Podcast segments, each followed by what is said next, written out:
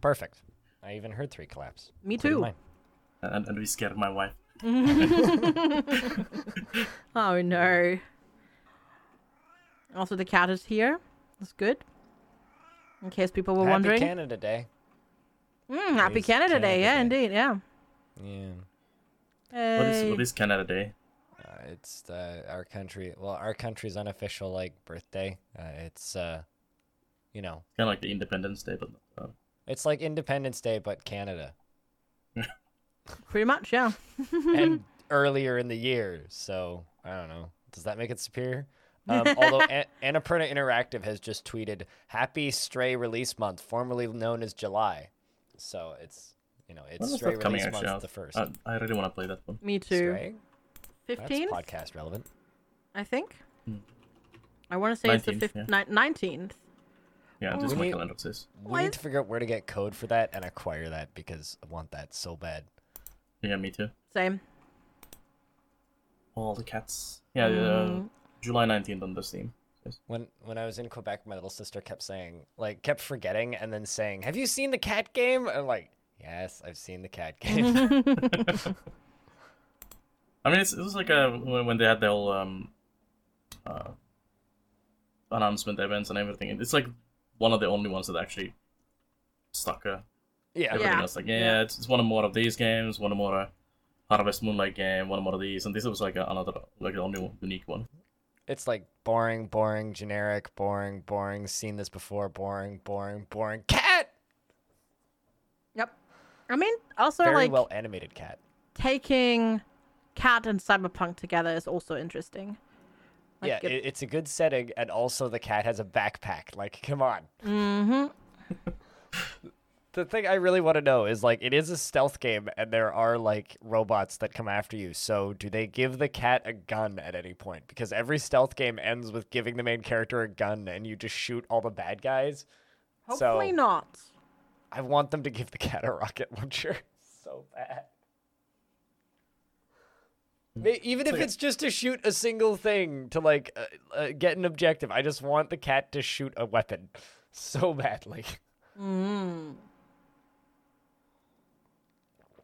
Just because I think it's funny.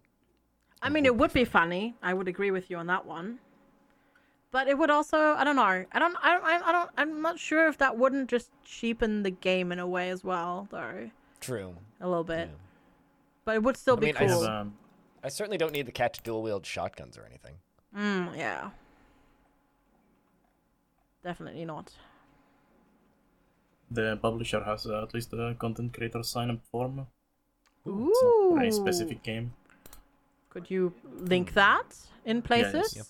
Yeah, maybe put that somewhere. where we can In see the in the uh secret the not existing Discord? it. This is very good ponta- podcast content that definitely doesn't need to be, you know, edited out. oh, It's, it's never. behind the scenes. Yeah, this is uh, behind the, the si- behind the scenes podcast content. Yep. Exactly. I also have an email address for the publisher, so Mm. can probably ask there as well. Signed up, signed up to that Mailchimp. I would imagine they'll send you emails uh, soonish. Probably, Probably, yeah. Yeah. probably, definitely, maybe. that sounds about right. That yeah, sounds about up for that. Uh, I mean, I just clicked a thing saying that it's okay to send me marketing emails, which means I'm probably going to receive emails. You're gonna receive all of the emails. Speaking of emails, apparently Monument Valley is coming to PC. Yes, we all got that Valley email. you, you, and yes, your reply. yes, we got the email.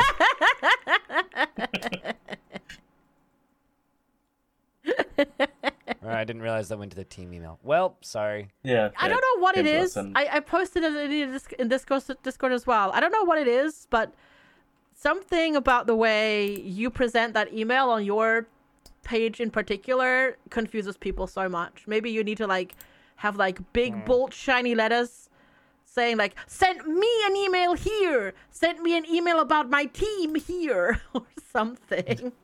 I, I mean, it literally says for individual business inquiries, there's a second email underneath it, so I don't know.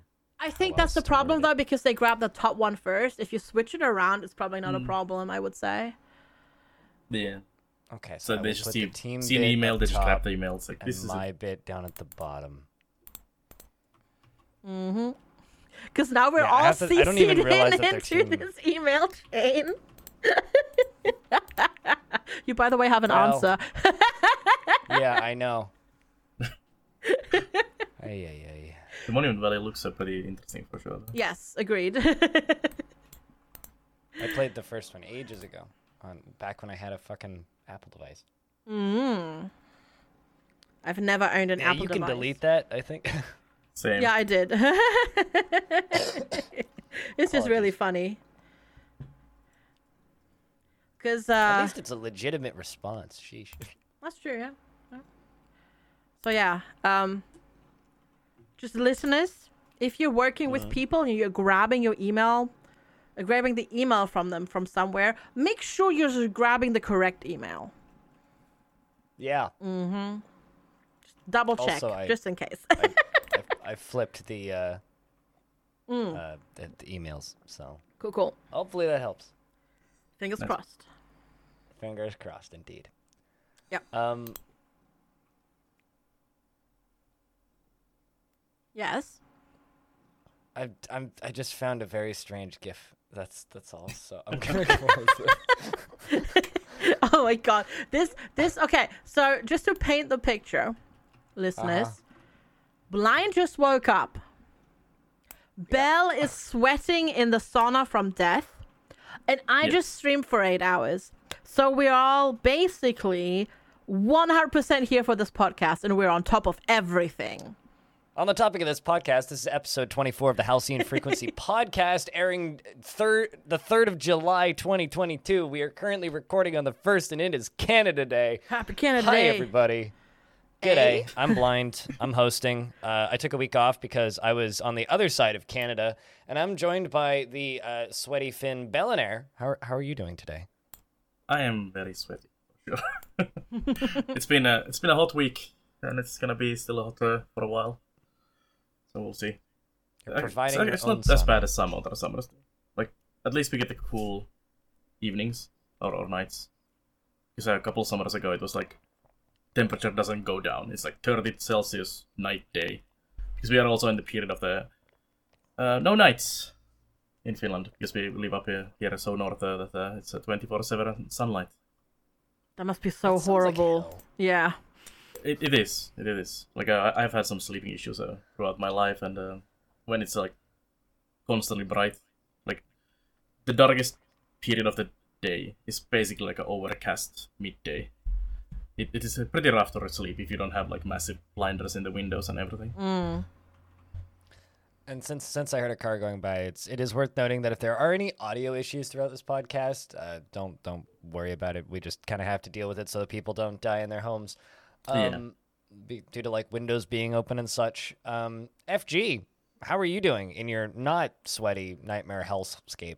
Yeah, no, I'm the weather here is actually perfectly all right. Um, I'm okay. Bit tired, you know, just did the whole eight hours streaming thing. Woke up a bit early as well, but and then chat also to try to destroy me, so that also doesn't ever help because it's like adrenaline, adrenaline, adrenaline really high, and then you come down from stream, and then it's like, but now it's podcast recording time. But I'm sure I'll be okay. And then it's weekend, and I'm looking forward to it.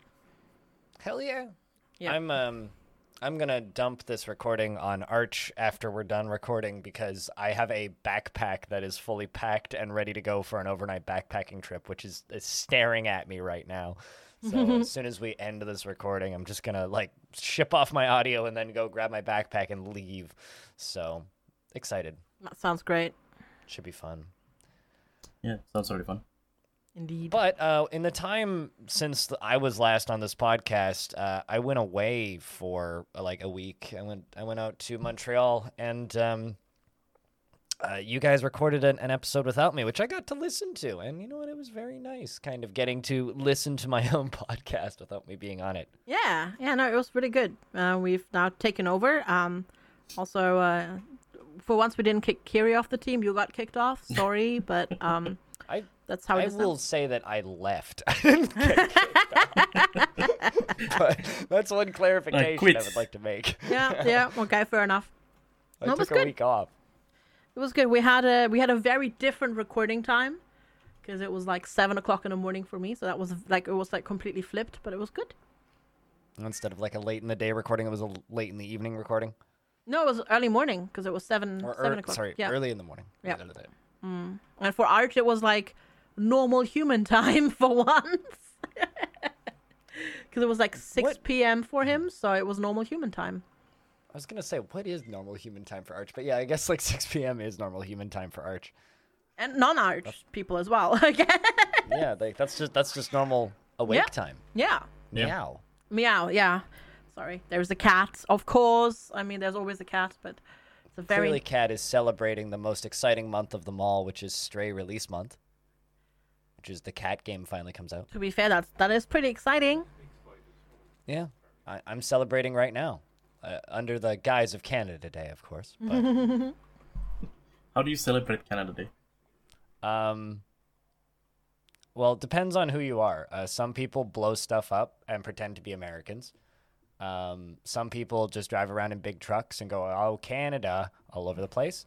uh, some people um, post gifs on Twitter of people chugging maple syrup. Um, some people go to the air show. Um, there's like a parade. I I don't know. I generally forget that Canada Day is happening, and then it's the second of July, and Canada Day is over. That's usually what I do. Um, I like I, when I was younger. Like we used to go to the air show every year. There, there's a, there's an air air show that happens, um, and they like draw giant maple leaves in the sky and stuff. I, I don't know. It's it's it's like any like country's Independence Day or country's birthday day where there is stuff you could go do in theory. Oh, I I, I usually buy weed because weed is way cheaper. Um, that's that's something that I usually do on Canada Day. Um, On sometimes that I'll to note- So basically, a I wa- basically a, a holiday but it's just drunk. Yeah, it it, it's just it's just a normal holiday and excuse to an excuse to abuse substances. But today I'm gonna climb a mountain, so I guess Mm. Nice. that's what I'm doing on Canada Day. The funny thing is just, um, you said it's like any other country's like National Celebration Day, unless you're German. Because if you're German, you don't do anything. it is not a day to celebrate. like, When when is the well, it would be, it would be. So we don't celebrate like Germany per se. Um, yeah? what you do is you celebrate the Day of German Unity. So when East and West Germany reunited on the third of October, that's like the the holiday you would celebrate, I suppose. But there is like there's like an official thing, but like people just take the day off and it's just a day off. Like that's it. It's just like, yeah, you don't do parades or like nobody's gonna run around like swing a German flag. Like people just don't do that. it's So something that I think is really maybe not strange but different. Um, I, I, I was in Montreal for a week, right? I was in Montreal from the 20th to the 26th, and I, I flew back pretty late at night on the 26th. Um, on Friday, June 24th, me and my uh, uh, sister-in-law, who I was splitting the, the Airbnb with and flew with back and forth. Um, n- we didn't know, and neither did my little sister or her partner, who we were like visiting the entire week. Um, but apparently, Friday, June 24th, is Nativity of Saint John the Baptist, which uh, is seems to be more important than any holiday on earth for Quebec. That or they just celebrate every holiday with fireworks, like five parades, and every single tourist on the planet. Um, wow. It was bizarrely busy. It's like, okay, so you're celebrating the birthday of a saint that I haven't thought about since Bible school when I was six. And there's like French flags everywhere. There's like whole like entire streets blocked. There's like outdoor f- concerts and festivals happening, and it's like, what an odd thing to celebrate. Yeah. It's like we, we had to odd, ask her out a little bit. We're like, what actually is going on? Like they they had police blocking off certain metro lines to like uh, allow traf- foot traffic to move through smoother. Like it was kind of crazy. Um, we were able to dodge most of the big crowds, but it was I maybe the most people I've seen outside since before the pandemic. I think. Hmm, yeah. Yeah, we don't definitely don't have anything like that uh, for any of the holidays or anything. Mm, Anywhere same. close. I suppose I guess here in the UK we had it for like the Diamond Jubilee. Like people, some people, people went either went like really really crazy or people just didn't give a crap about that. Or moaned about it. Yeah, I mean Like- that that's you know everybody's gonna moan about it because that's just what you do. But yeah, I don't know. This is this is what the Wikipedia page for the Nativity of Saint John the Baptist says. Celebrations include parades, bonfires, fireworks, feasting, drinking, musical concerts, flag waving, and patriotic speeches and contests. Hmm. Yeah, none of that in here for sure. Yeah. Yeah. Same. Like our, our Independence Day is basically it's uh, the it's uh December sixth, so it's cold and miserable. So everyone is just staying at home, uh, watching TV mostly. Sounds There's a presidential uh, like a thing uh, at the presidential palace, uh, so people just watch that and look at the fancy dresses and everything, and that's pretty much Independence Day. Yeah. I hmm. Sounds pretty standard, I would say. yeah. Sounds pretty chill.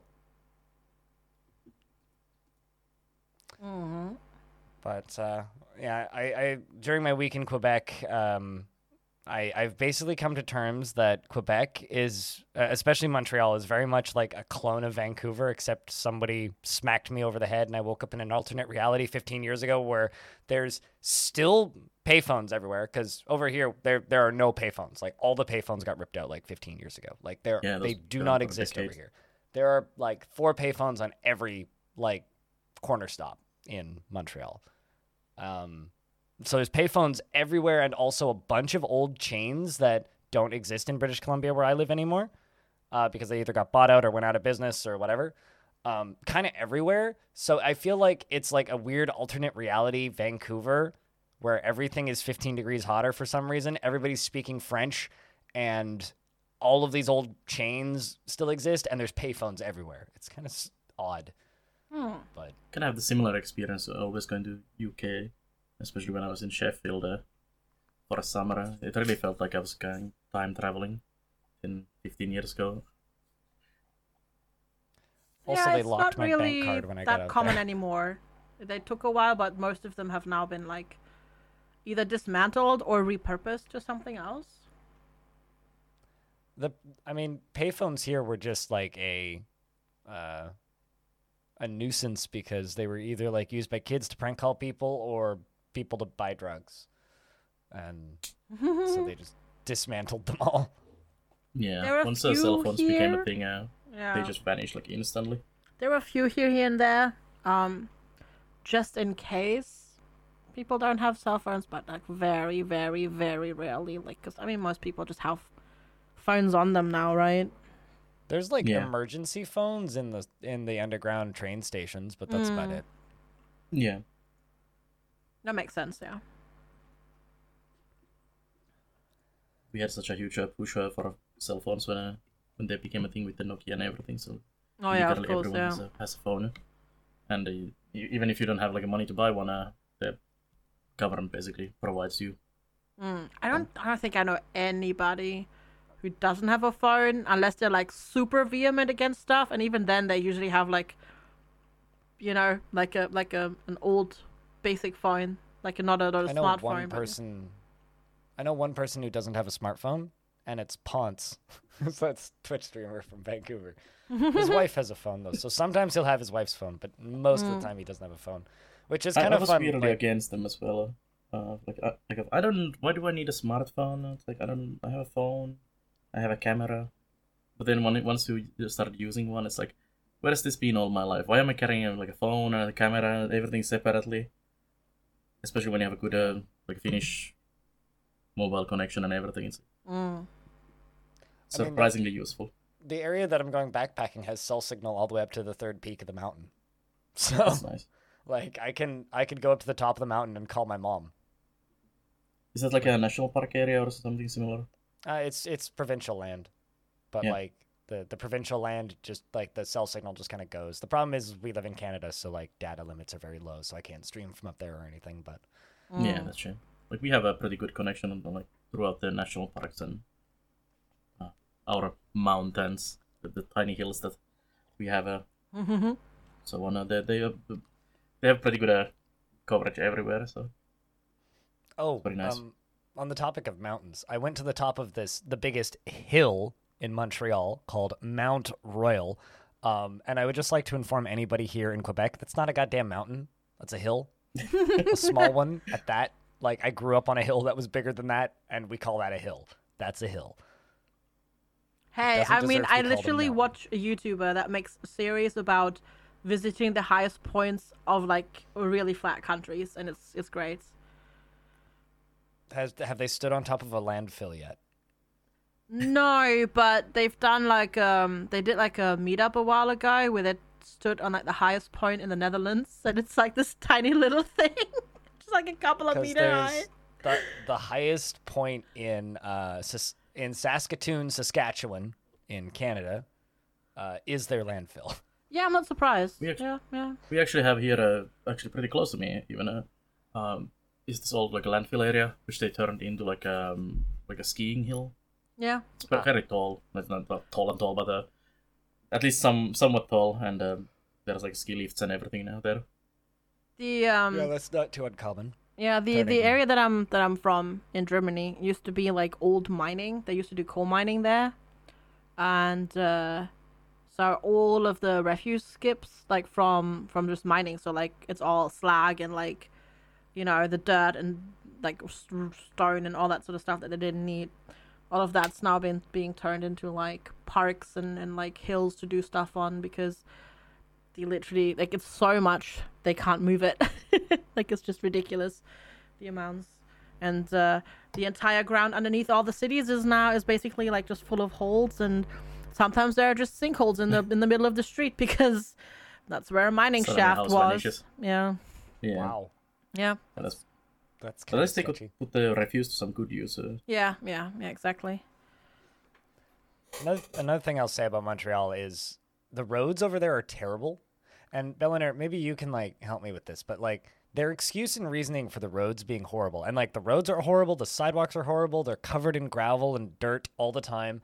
And their excuse is it three things. It's a big city, it freezes for like eight months of the year and is like 40 below and covered in like multiple feet of snow every winter.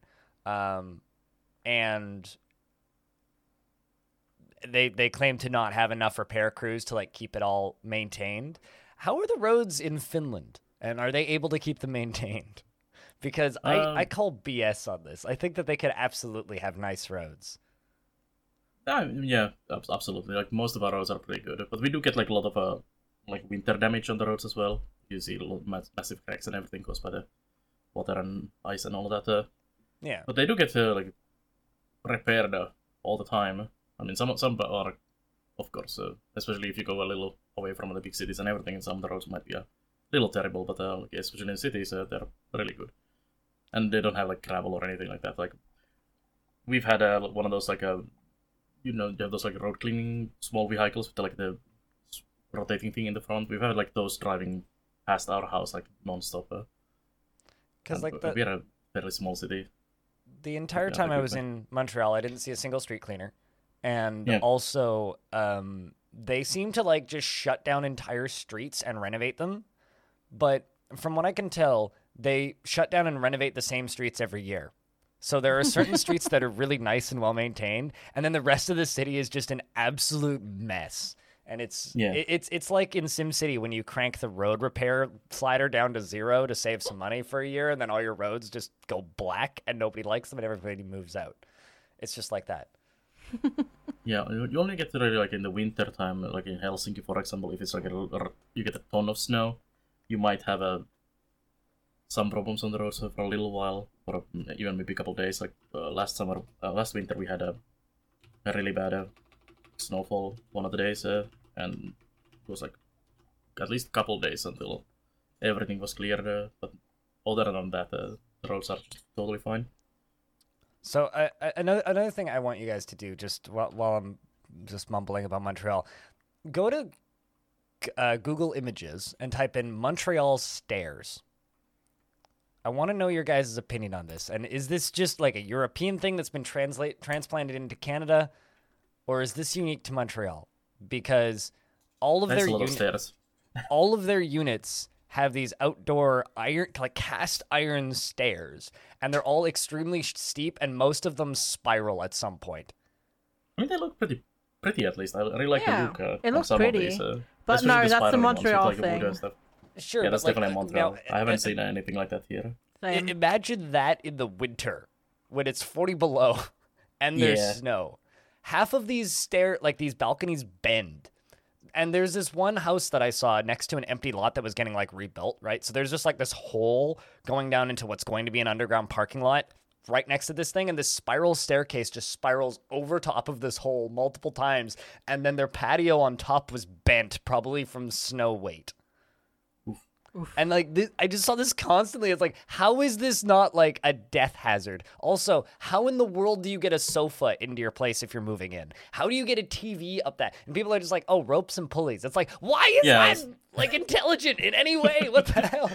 Yeah, I was gonna say you just winch it through the window. Like, it, man, I just, I'm so perplexed by like these stairs. I, I realize I've this doesn't work very well. well on an audio podcast, but They do look really dangerous. Yeah, you probably have to like keep Yeah. them like super clean. Like in in winter, as soon as it snows, like get it off and make sure like stuff, the water doesn't You freeze can't really get them. like a snow plow or anything there easily as well the stairs are gonna be in the way all the time. Yeah. So you'll have to do it all, basically by hand. Yeah, and they're cast iron, and like none of them have like like step grips or anything that you'd step on to like walk up. If that makes sense. I don't Yeah. know.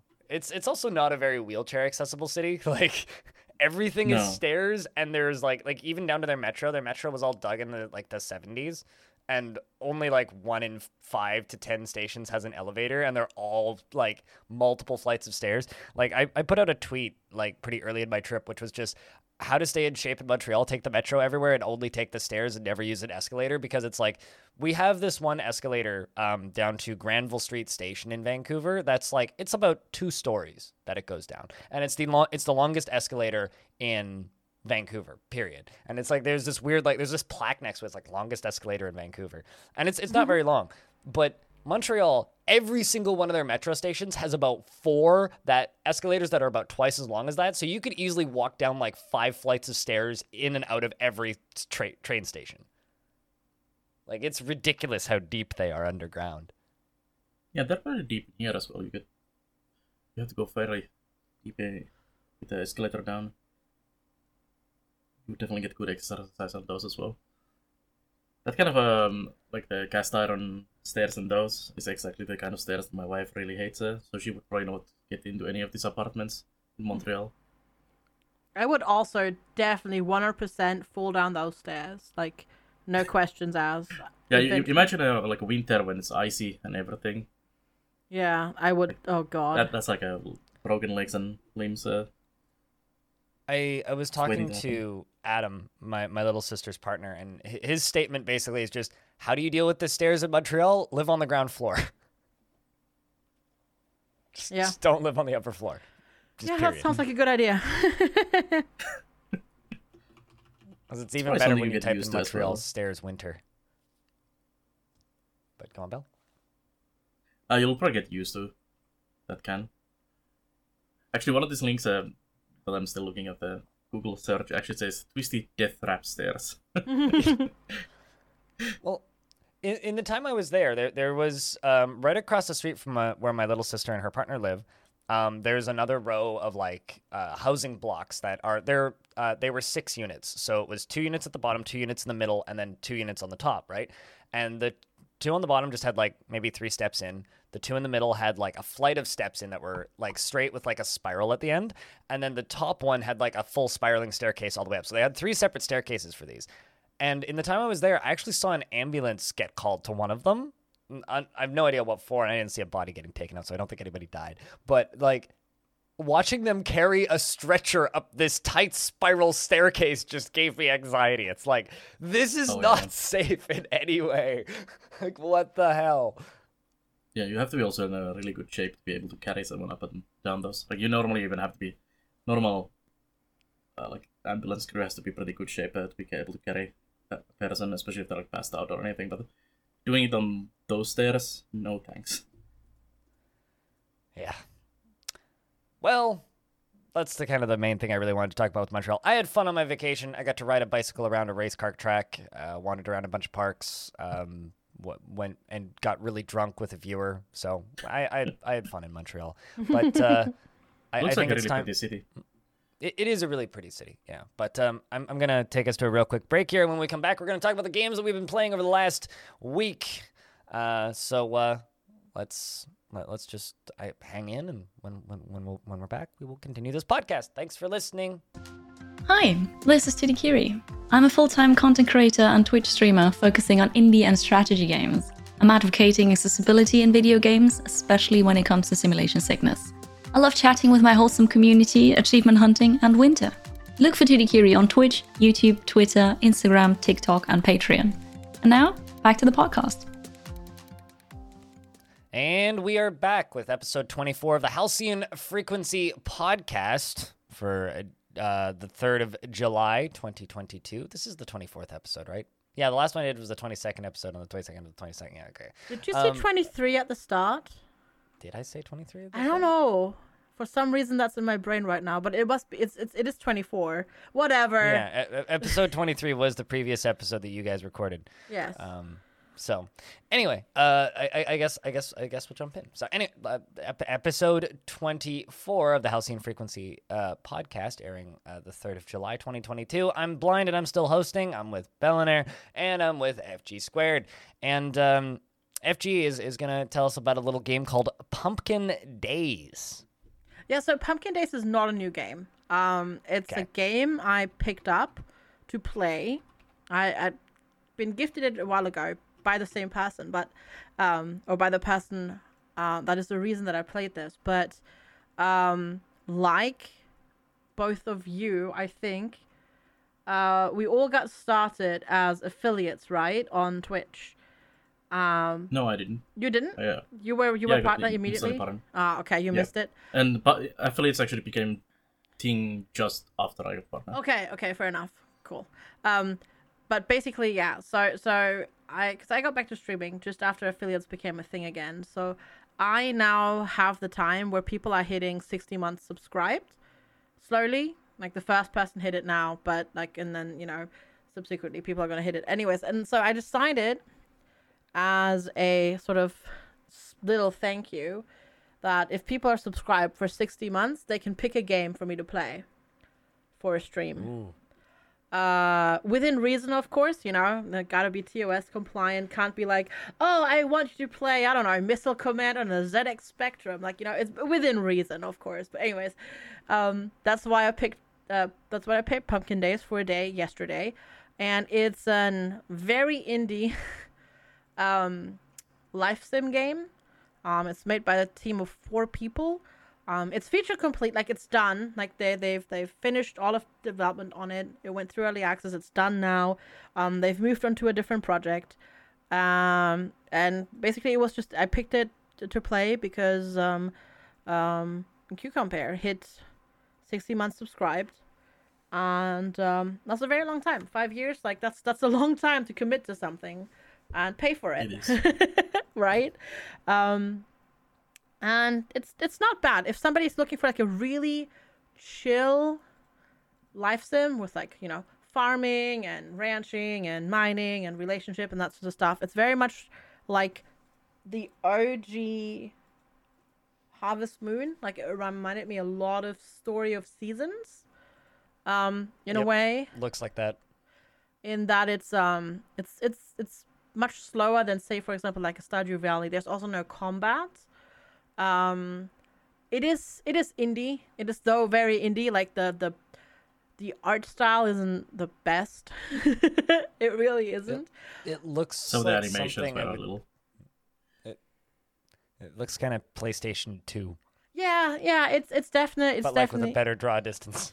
Yeah, like it's it's definitely like it's it's And got its charms. Like the gameplay's really good. It's got some nice quality of life stuff. Um, you know, like you don't have to like harvest every single thing like by hand. You have a you have like a, a sickle so you can harvest like several plants at once and all that sort of stuff, right? So um yeah, I just picked it up, played it for for a thing. Um it's um it, pretty easy to do for the achievement hunters out there because it's literally just ship X crops, uh, fish this many fish, fish this many fish, ship this many fish, and that sort of stuff. Like it's really easy to do, and if you're just looking for like a really, really, really chill life sim, um, where you don't even have to do the relationship stuff if you don't want to because there is no achievements that have to do it. So you don't you can completely skip that entire thing of having to talk to people and doing like presence for like you know doing the whole presence thing and running around talking to everybody and whatnot.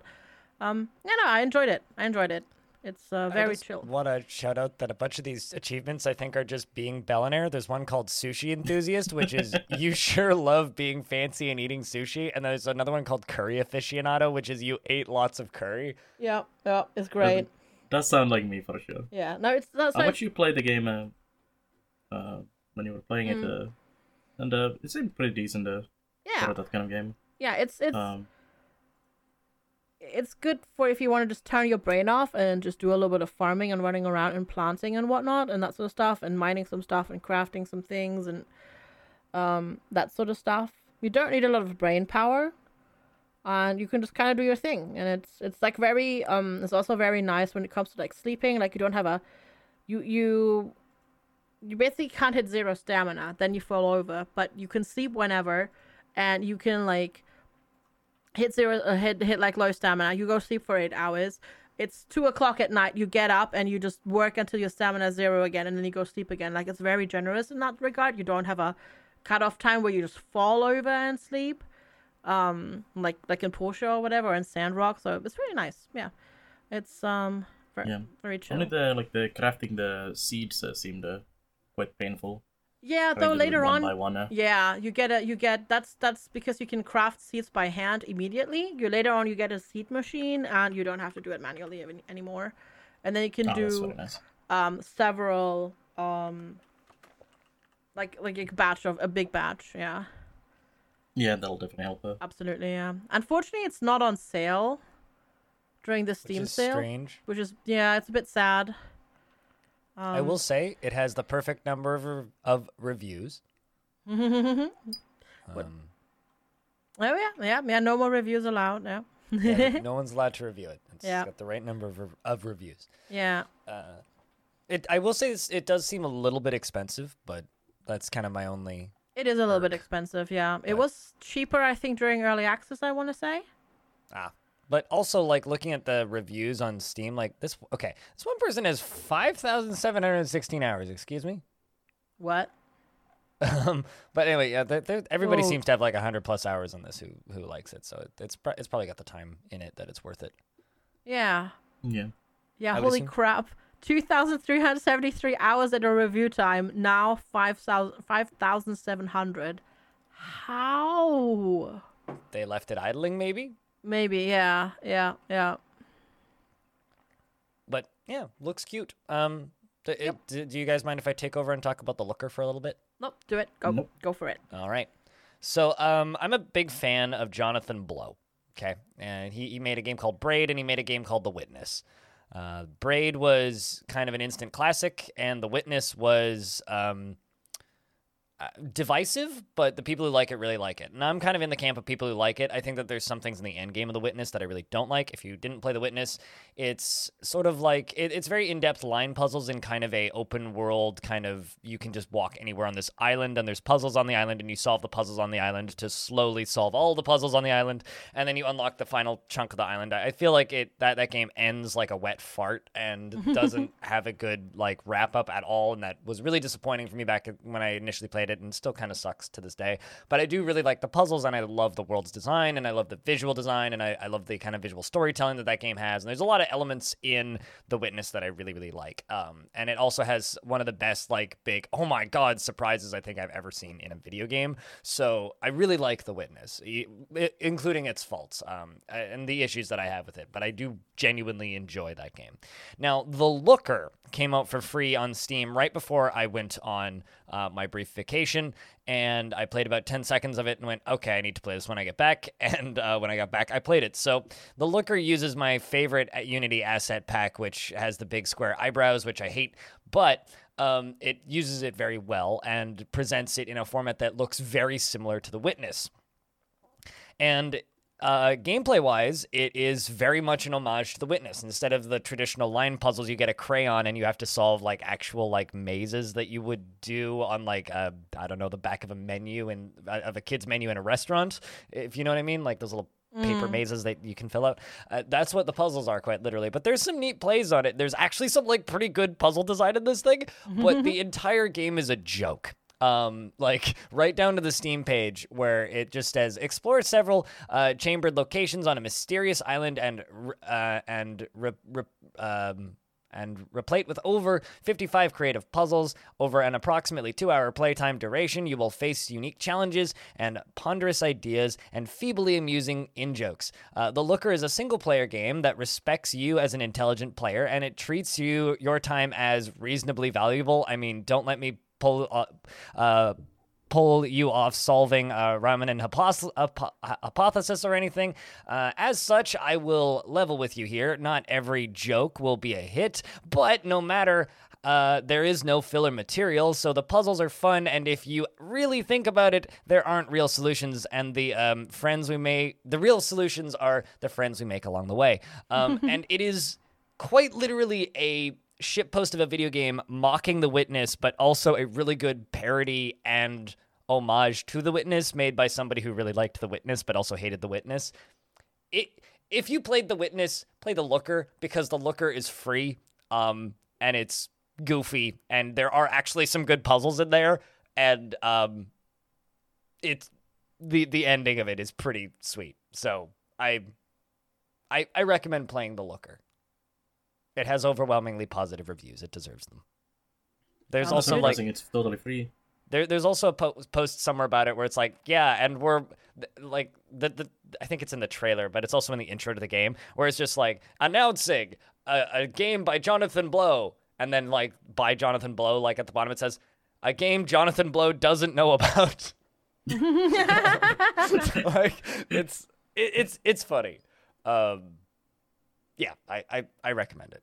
I it makes sense that it's free because like I, I think I, I you you it, it, it wouldn't be something that like you know you could sue somebody over, but like it makes sense that it's free. I'll I'll put it that way. It's it's very much like a bunch of cobbled together Unity assets and like all of the music is by Kevin MacLeod. and stuff like that. Oh It's yeah, like, yeah, yeah, of course. it's very much a free product, but it's it's a fun hour and a half. Uh, I'll put it that way. Took me like hour forty or so to hundred percent it, get all the achievements, do everything. But like, I'll, oh, I'll I'll spoil one of the jokes just to kind of give you an idea of the sense of humor. You know, did did either of you play The Witness? nope. No.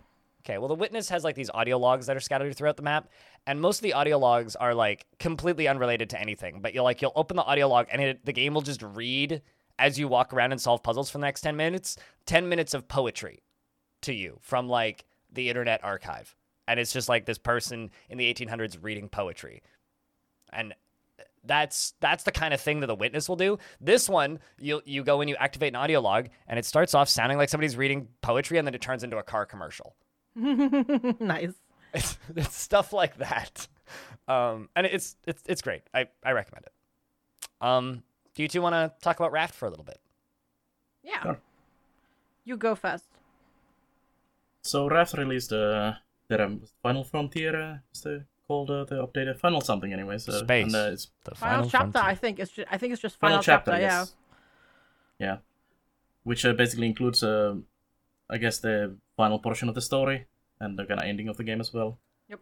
And uh, of course, new few new items and a couple new locations and stuff like that. Uh, and uh, yeah, we played it. Uh, that on uh, my stream, uh, and uh, if, if she played on, I guess your stream as well. Mm.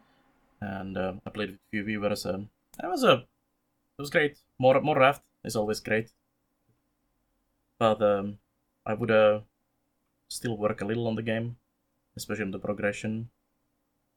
Some of the new encounters that they added, that uh, I was kind of surprised to have uh, basically a boss fight in in a raft. uh, Oh my god! I was really surprised to see those, uh, even though they were actually pretty fun. Um, if not uh, instantly really clear what you need to do with those. Uh, but it, it yeah. was, it was more raft, and we really enjoyed it. Uh. I'm super happy that there's more Raft and that they finished it and it's a finished product and you can play through it now and that sort of stuff. Overall, I think that I, I 100% agree with you. Chapter 3 is the weakest of all the chapters. Um, Which one is the chapter three? the, the one, the final Is it chapter. the- It's the final chapter. So it's just the final one. Yeah, Okay. because yeah, yeah, um, because everything, everything, um, including Tangaroa, so the the location with the big skyscrapers, that was chapter two, and then after that you head on over to chapter three, which has, I guess, three big locations. I'm not gonna spoil which ones, and um, two of them have uh boss fights basically, and um compared to chapters two, one, and two, the pacing just felt really off to me. Yeah, same. Uh, yeah, and the bo- the boss fights did for because because Raft is like this semi chill survival game where you yeah of course you have to watch your food to, your food and your water and there's Bruce that you have to fight but it's it's still you know it's it's a survival game that's about crafting and building and getting new items and then you have some some puzzles that you need to do um in the in in the islands but like there's nothing like um yeah the puzzles are fun and good but then i don't know the puzzles in chapter 3 especially this is also a spoiler um the in the radiation in the in the reactor Yeah. oh my god who thought it would be a good idea to give the suit about a two minute durability or like 90 seconds durability? I think that's a big problem, like uh, in the whole game. Like ev- durability of everything yeah. could be doubled, yeah and it would still not really affect anything other than you need, don't need to grind yeah. as much materials, especially the, the more like higher end stuff. Uh, and I think like the availability of like titanium Mm, yeah. is just ridiculously low, uh, especially if you're not just island hopping and gra- grabbing it from every island. uh, yeah But if you're like progressing the story and following the story, um, I don't think like any of the story locations give you maybe like one or two bars of uh, titanium throughout the Mm, whole thing. yep And like simple things, I need like four to six. Uh, like if, if it's just a storage, uh, the, the biggest storage uh, needs six uh, bars, if I'm not Yep, mistaken, yep. or four.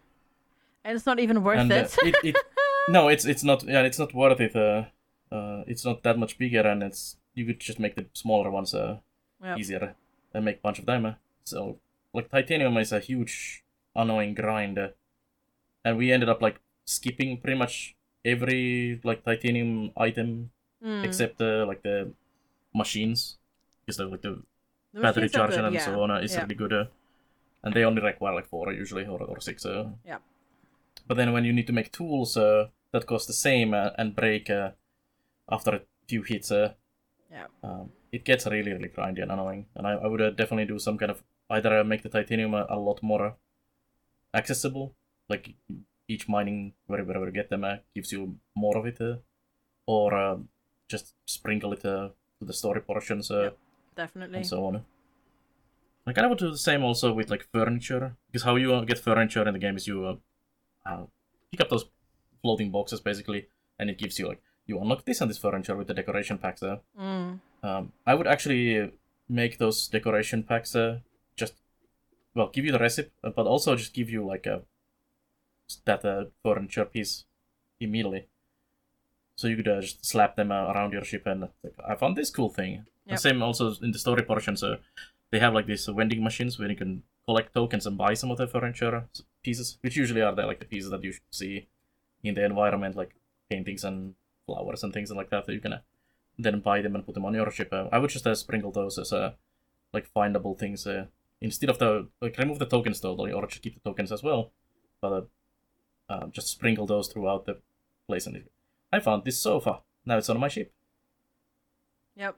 Yeah, that uh the the the thing is like I got really annoyed with it with chapter 3 at times like cuz I don't know, like also the the the second boss fight in chapter 3 was just really annoying because it's literally just I don't know. I, like the thing is, I guess I have to preface it a bit different. I played single player, right? And in single player, if you die, you lose two thirds of your inventory.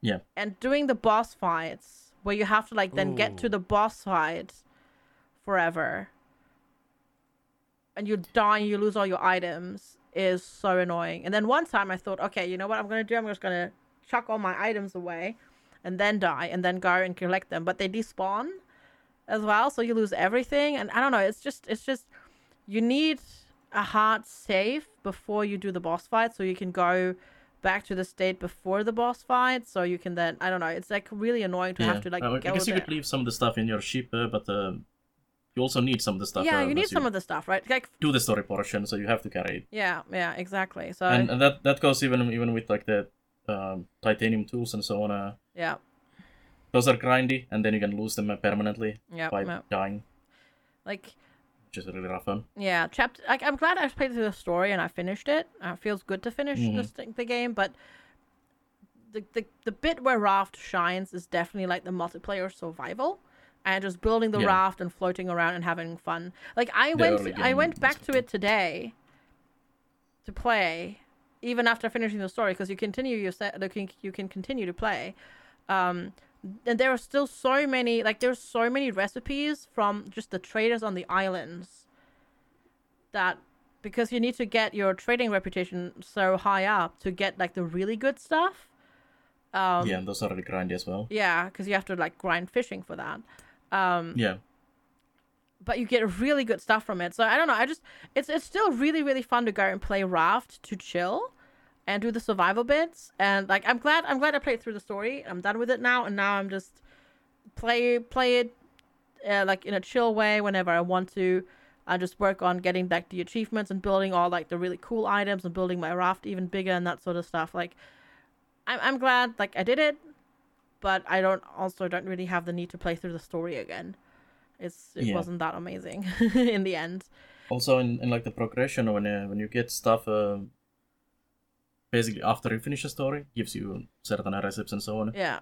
And you also, also like uh, just uh, being a very late game some of the stuff uh, um, usually when i play games like this or pretty much any game uh, when once i finish the story um, i usually lose pretty much all the interest to play the game Yep. because there's no story or any, any kind of there's no progression anymore like i'm very progression oriented uh, gamer uh, mostly with this type of games and well, pretty much anything like Factorio and so on. I, I like the I like to see the progression of things. Uh, and once uh, once there is no story or uh, any kind of progression for me to go through, I just totally lose the in- interest to play the game. But if you give me like recipes uh, or like post uh, main story stuff, uh, I just don't really care anymore. mm. And it's just like miss totally missing out uh, on that content uh, that could be given to you earlier. Yeah, definitely. They should definitely give you most of that stuff at the start of chapter three, so you can spend chapter three getting it at all, getting all that sort of stuff, Yeah, and then do the stuff. Because at the same time, like chapter three felt like badly paced and also really rushed. Like it, it almost feels like, and then and I'm kind of like putting words like in the dev's brain here or you know in their mouth basically it, it feels a little bit like they just kind of wanted to be done with it like like where they were like it's not great but it's okay let's ship it and be done with it yeah. but Because- that's certainly a case with a lot of like early access games. uh, yeah yeah At some point, they just decided, okay, this is the 1.0 version now, it's out. yeah And we'll work uh, on it uh, later, maybe. maybe a little bit yeah because uh, to be fair it's it's it it wasn't early access for a very long time for well i say very long time pretty long time four four years right Yeah. is um since it came out so But- yeah Is it, it's, isn't, it's still early access. Uh, no no no it's, they actually, it's done this is the 1.0. Yeah, this is 1.0. Yeah. And it's not done, but it's 1.0. Like it's it's full. It's story complete as far as I know. Yes. Yes. Yes. Yeah. They might do some tweaks, tweaks and whatnot. They still definitely have to do some bug fixes because there are still definitely some bugs. Like uh, llamas will just escape, for example. Like animals will just escape sometimes from their pens and that sort of stuff. I had mine randomly Did- swim in the ocean today. Yeah. Did you try uh, driving the. Um, there's this uh, snowy island uh, where you get at a certain point, and there's those uh, things you can drive around in there. Did you try driving one of those into your ship? Uh? Oh heck yeah, yeah! But you sink to the you you you don't. Yeah. Yeah, of course, yeah. It, it stays there until you move the ship, and then it just uh, kind of glitches out uh, weirdly. Oh, mine, mine just as soon as I was over the water, it just like went straight down. Like it didn't even like all forward momentum was just gone. Oh, I, I jumped it all over like a cliff uh, into our animal pen. it's just- Ah, Started uh, rotating weirdly there. under Nice. kind of like climbed uh, slowly over the edge and into the ocean. Great. That's awesome. This all seems Yeah. to be working as intended. Yeah, yeah, absolutely. Totally. I mean, there is an achievement for driving it into Yeah, the ocean. that's true. Yeah, there is. So Yeah. there is that. Uh, but uh, uh, also in the final uh, fight, uh, there's uh, these ads uh, in a certain portion uh, that basically grab you, and there's no cooldown on the grab. Mm. So they can uh, basically just uh, infinitely chain you until Yeah. you die. Yep. And we we ran into that encounter. We were three players, and we just basically died on that fight because uh, it's a pretty long fight, and it's only a portion of the fight uh, as well. Like you get uh, Yep. damaged a bunch before it as well, and we weren't probably maybe exactly prepared with uh, like healing salves and everything. And then um, I was alone, basically full health, um, and it's like two of these uh, ads, and they just keep the, like um, chaining me non-stop, and I just died. It's like I couldn't do anything, so there's definitely some room for bug fixing there. Yeah, but there's definitely still room for improvement. Like it's a good game. It's and, and it's really fun with friends. Like we're not harping on it because it's a bad game. Yeah. It's it's like chapter three is not as good as it could be, but like Raft is still really really fun. Just to grab with friends. Just ignore all the story content, like or do it a little bit of it just to get the better better like things and what like the better tools and uh, machines and whatnot. But it's just really fun like building a cool raft and um, you know, making a cool looking raft and just having fun with friends. Also, how the how the game ends uh, uh, makes me want uh, Raft Two Mm, yeah. where you still go outside uh, and come back to this location, uh, Yeah, that'd be cool. Provide materials and technology and whatnot uh, Yeah, that'd be from the cool. other parts of the world. Yep. Like that was my instant thought when I saw the ending. It's like, yep, we need a Raft Two now. Yes, yes. And just improve on it and make it a bit better and My take on Raft, uh, as somebody who played the very, very, very early single player itch.io demo for about 20 minutes until I fell through my Raft and went, this game sucks, and then uninstalled it and then never bought it or played it again. Um, Raft strikes me as a game that got way bigger than they ever intended it to and was never built to be as big as it ended up being. um not really cuz like the multiplayer is actually really solid. Like like big in that regard. Like that that stuff works really well. Like it's a really really well done survival game. And the the cool thing is what's really cool about it actually um, it has different difficulty settings, but it also has like you can use mods on it, so you can mod the game and you can do so much stuff with that, which is really cool.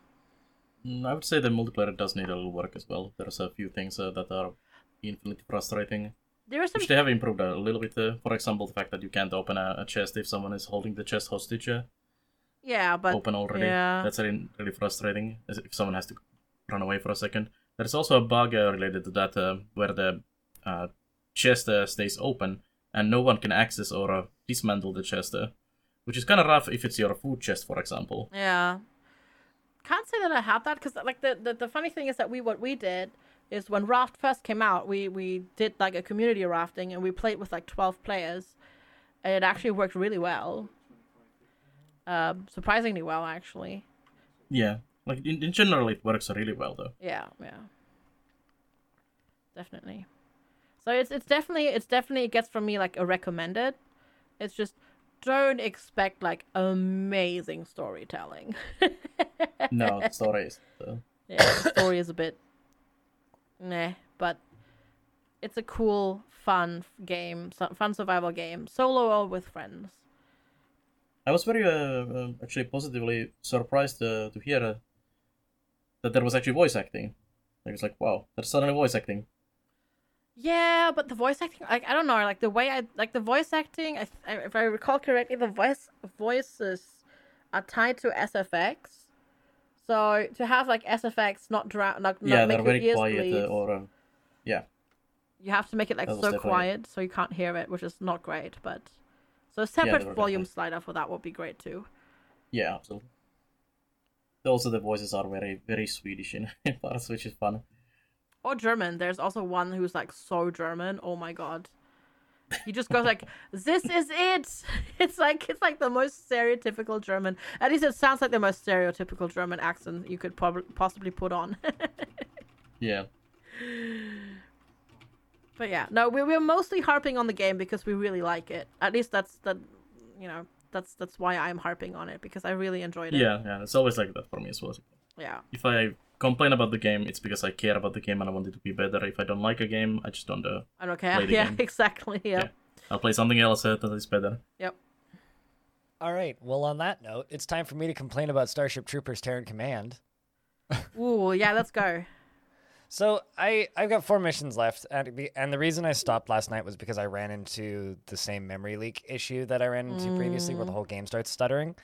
And the weird thing about the memory leak that it has is I don't know what the process is that causes this, but it slowly increases RAM usage and slowly in- increases drive write and rewrite usage.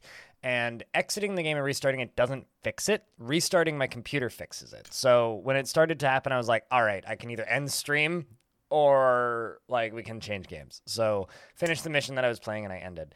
Uh, so I'm in the latter half of that game now. Um, I've encountered this evil um, guy in charge of the secret society and the Federation who has mind powers and stuff. His voice acting is awful. Good God. I mean, the voice acting Um, in the game itself is not great. No, it's not. The intro voice acting, I like, especially like the first commander that you have, um, the dude. He's he's good. Like he fits the game. Like it's campy, but campy in like a good kind of old RTS way. But towards the end of the game, the voice acting goes from not great to just straight up bad and like unpleasant. Like wh- he spoke for like ten seconds. I was like, I want to kill this man. Like, and so I dropped an airstrike on him and failed a mission intentionally. It was worth it. Um, but um, so there's whole abilities that have no audio cues in this game. Um, like there's a airstrike that you can. So I we, we we talked about this game previously. I think a couple of times. I I talked about it two weeks ago. It was talked about like three weeks ago for preview footage, and I'm finally like getting through it. Um, RTS game published by Slitherine, made by the Aristocrats. Um, small game that should have come out like 20 years ago. like it's it's a licensed single player RTS with no multiplayer and just challenge maps and no map editor. Like it's a it's a very bare bones game, right? And there's some things like I I'm really enjoying the game. I'm having a lot of fun with it. I, I think it's it's it's very much a six out of ten in my brain, and I'm not taking it too seriously. I'm not playing it on a hard. I'm playing it on very easy difficulty and just kind of mo- moshing my way through it. Um, but I've run into some issues, uh, uh, to, to specifically with the end game. Um, the pathing AI on certain bug types are completely busted. Uh, specifically the The tankers. um, what what what do you call it? The uh, scorpion bugs. They shoot like a beam of acid and can one shot your big mechs that you get later on. The big mechs, okay. um, the marauders like to get stuck on each other. So like they'll try and path around corners, and instead of pathing nicely like the like the units do, they will get stuck sideways and be unable to shoot. Um, the the cer- certain bugs I've seen them like moonwalking sideways and warping through walls. Um, there are points where walls are just like optional. Like generally, walls block fire, right? But for certain enemy types, walls don't matter. Uh, specifically, the scorpions. Um, also, the further into the game you get, the rock paper scissors design of it becomes super prevalent because, as an example, the rocket troopers can like one shot anything practically. Um, and there are certain unit types that straight up can't damage the later um, uh, bugs. As an example, the Marauders that I mentioned a minute ago that like to get stuck on each other can't damage the uh, mortar bugs, and they also can't damage the scorpion bugs with any of their abilities. Like straight up, like I had four of them gunning at one scorpion bug for the entirety of their health until it killed all of them, and none of them even hit it. Whereas one rocket trooper can two shot a scorpion bug. So the game is so rock paper scissors designed it's almost painful towards the end. Um, and combine that with like uh, the airstrike ability that the tactical officer has um, straight up has no sounds. Like there's no sound cues until the explosion goes off which is really weird. Like he'll call in this airstrike and this this ship will just go boom and fly by and then like no sound will happen and then this explosion sounds. It's very odd um, considering there's like a literal bomber flying, there, that that should make some like jet. Give, give me like a or may, get a developer to just go. I'm done. You- You've got your sound effect. Um, like it's, I I don't know. Like it, it's it's it's fun. I'm enjoying it, but man, there's like a little, a lot of little things with it that are just slowly starting to build up. Another, uh, there's these city maps that you, you play in, right? And in like even Age of Empires 2 did this in like the early 2000s. When a when a unit walks behind a building, it gives you like a little outline of the unit. It doesn't do that with units, and it I actually completely lost a unit behind a building and had to find it on the mini map at one point because I couldn't see it. It disappeared. Um, and uh, when, when because they're based they're not individual units they're squads um, when they're all clustered up and trying to path around a corner sometimes you'll need to select one squad unit and it's damn near impossible to just click the little icon. Like you can click the icon on the row on the bottom but let's just say you have five missile troopers and you want to hit your specific level 3 missile trooper to level them up. There's no differentiation between the missile troopers on the bottom row that says all the units you have spawned on the map entirely. And so you try and click on the icon and it's jumping around and it's almost impossible to click it and half the time it doesn't select the right icon. And it's like ah fix your hitboxes it's definitely very much um I, I I I echo a lot of the stuff that you said. Um Yeah. I still really enjoyed the game though and I wish it were longer. it's very much an indie RTS and I really kind of want to know how the heck this actually happened because somebody must have paid for the franchise like for the licensing fee and then giving it to this indie developer and it, this must be a fascinating story how that came to be came to be but it's still fun it's still Somebody- freaking fun somebody popped into my chat last night and goes, "Wait a second, when did this come out?" And I was like, "Uh, 13 days ago." And they're like, "No way in hell, that's not real. what universe do I live Yeah. in?" It's, I mean, it's it's kind of Slitherine's like um thing though, right? Like they this is the the publisher that put out a Battlestar Galactica in 2017, a Battlestar Galactica game in 2017, right? Like they they- they're not totally strangers to taking a weird old IP that doesn't get used anymore that's like 15 years out of date all i can think is it must be cheap right um I would imagine so.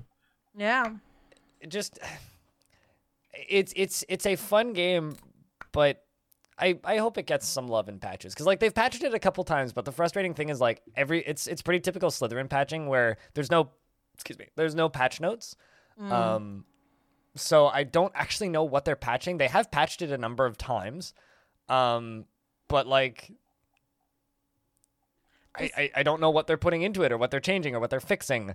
Um, I wish that there was like some communication about that memory leak because I have seen some forum posts about it and no one's responded to it. And it's like, it, it's it's it's a fun game that shouldn't exist, and the Uh. uh, little cartoons shots are kind of perfect. And I wish it had like a score based survival mode with a random map. Like uh, Oh my god, wave based survival mode would be so dope for this game. I would love it. Also, I just realized it's not the aristocrats, it's the artistocrats. Like it's The artist oh, crap. Yeah, I totally didn't realize that.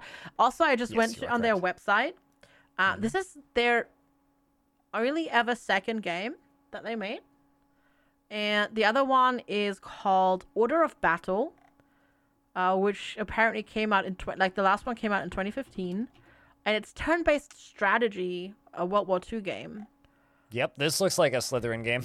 Yeah, exactly. So how did how how the heck did they make an RTS game?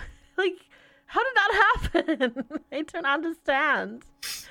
But I, am here for it, and I want more. I want more. I want more maps. I want more. Um, I, I, want would more. give them ten dollars for a survival DLC. Yeah, yeah, me too. Give me wave-based survival with like different modifiers and difficulties. Um, Or even just like 10 different maps and like Yeah. skulls for difficulty modifiers. Done. yeah, yeah. Um, And give us co op.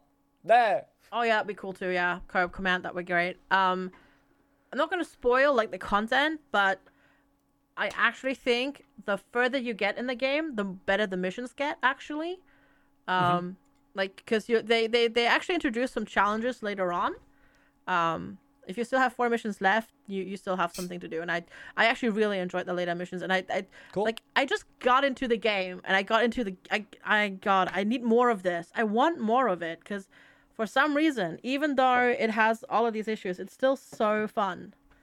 And I, It's ah, really nice to play a low maintenance RTS. yeah, yeah, Like it's it, it reminds me of Halo Wars in a weird way. It's like it's it's almost like playing Halo Wars but good because Halo Wars sucked, right? And that that's that that's the issue that I have with Halo Wars. Halo Wars was bad when it was new, and it's bad now. Um, this feels like I'm playing Halo Wars, but with ten times the charm, uh, music that fits the theme very Yeah. well. And it, it, it feels like I'm playing old Red Alert again, kind of in a way, in that like this shouldn't be good, but it is. Yeah, and definitely, yeah. I'm, I'm happy that they made it. I'm so happy it exists, and I, I'm so happy because I played the demo. I, I talked about it when we talked about the like playing Yeah. the early access. I played the demo, and it kind of just didn't vibe, and I'm so glad, even with all the issues, it just kind of came together, and it works, and it's it exists, and I just want more. Just give me more, please, please. Yeah, the demo definitely undisold the game for me. Like I was really interested. Uh, like ooh, Starship Troopers, uh, but then then demo just felt bad to be honest. Yeah. And then I was watching uh, you and Kiri playing the early part of the game, and I was like, yeah, it's still mega slow and kind of same issues I had with the demo. But then I watched uh, uh, both of you do some of the later missions, and I was like, now this looks like a good game. Yeah, no, it is actually really fun later on. Like it's It does have a little bit of a slow start, I will say, but Yeah. like one of my favorite things about this game is my favorite missions in old school RTS games are kind of the indoor segments where you're like in small corridors and you have to like maybe breach rooms and like uh hack Limited doors units. with lim- very limited units, right? Like Yeah, those are my favorite Those as well. those are my favorite Same. missions. And They Are Billions had a campaign, and it had some of the worst examples of those styles of missions I think I've ever Yes. seen. Yeah. To They the were point where I quit playing They Are Billions.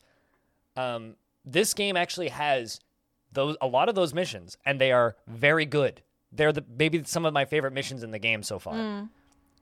And some of them will be like multi-stage missions. Like there's one where you need to go into a building underground and then like take out and clear the underground building to maintain control of the building and then defend a wall on the outside of the building and then vice versa and the AI takes over the other crew when you're not controlling them. And that's like a really neat fun multi-stage scenario. And and there's a few of those without Yep. throughout this game. And like so it, it feels like I, I'm playing some I feel nostalgic for it in a way. Like this is mm. a style of game that I don't get to play anymore. And I'm really happy that I get to play this style of game again. yeah, so- agreed, one hundred percent. And now, Even now if it might to... look a little slow, it doesn't play slow. I'll no, it that. doesn't. Like, like especially it seemed later on. hectic. So I played on. I played all but one mission on normal, because mission ten I just couldn't for some reason get like through the second part. So I did that one on easy. But like later on, there are maps that took me like forty five to sixty minutes to beat, and there was like lots of action. I was like, all right, chat, I can't look right now because I have to fend here and do this and blah blah blah. And oh my god, there's things over there. yeah, I think like, I saw one of those, and that was what what sold me. It's like, oh, this actually Yeah. does uh, force you to do a lot of stuff uh, quickly. yeah. Yep. And I mean, the Or you thing can is, play on the easier mode like me and just Yeah. kind of do most things on one try. Sometimes you'll have to do two or three tries, but Mm.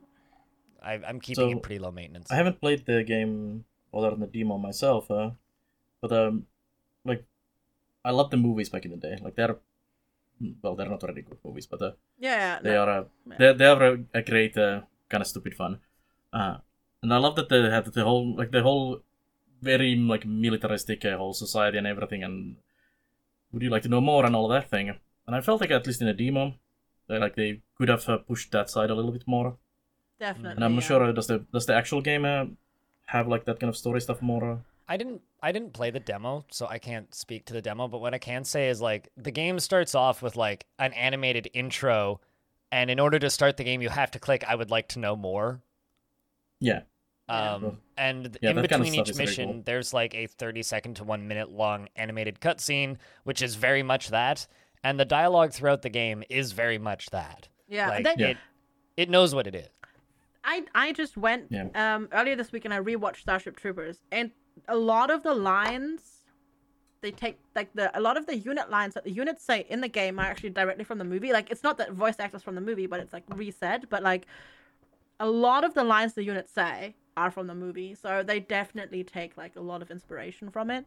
They could have definitely gone a little bit more because they don't have like the super duper over the top stuff, like you know when you get like the kids like going ham on the cockroaches and going like wow that, that they don't they Yeah. don't go quite that far but it's definitely very Yeah. much in the vein I, would have that. liked to see a little bit more of that in that game as well. yeah Even though it, it is a, like a representation of a really terrible society. yeah I mean, they definitely represent the really terrible society. I mean, there Yeah. there's a mission where there's a convicted criminal and you have to recapture him because he's escaped so that you can execute him on public television. yep that's true. Like, that's true yeah. yeah yeah Like you're definitely like represent it's definitely representing a terrible society, right? yep Um, and there's there's a character that you meet at one point who like just straight up states, "Yeah, I had to kill my entire squad because I didn't trust them." It's like there's there's you hate the the characters that you're playing as pretty quickly, and it, it's charming.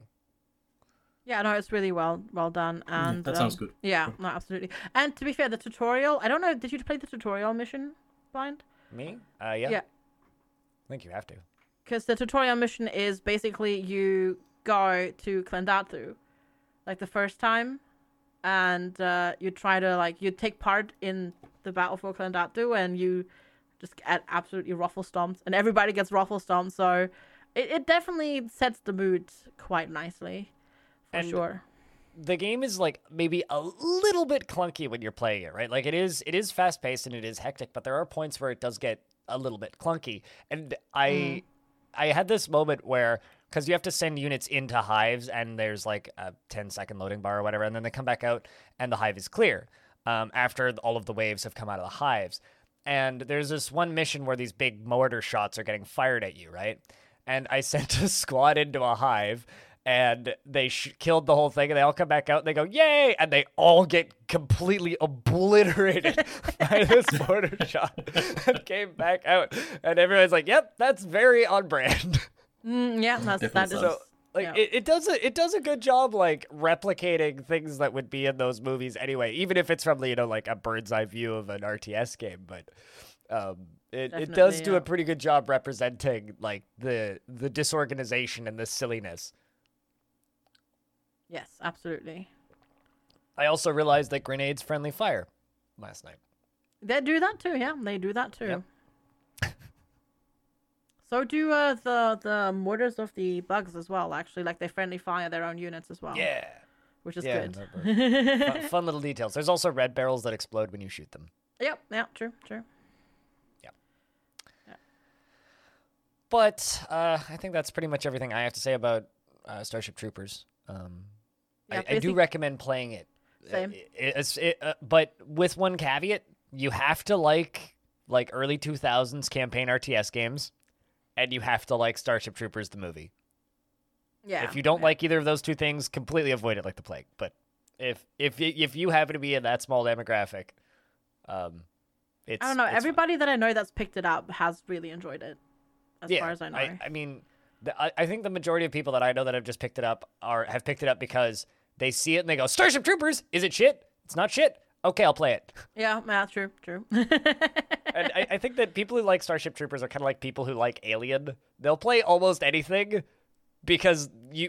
The last Starship Troopers game we got came out in 2005 Yeah. and was a first-person shooter that had no AI. Everything was on a set track, even your escort quests.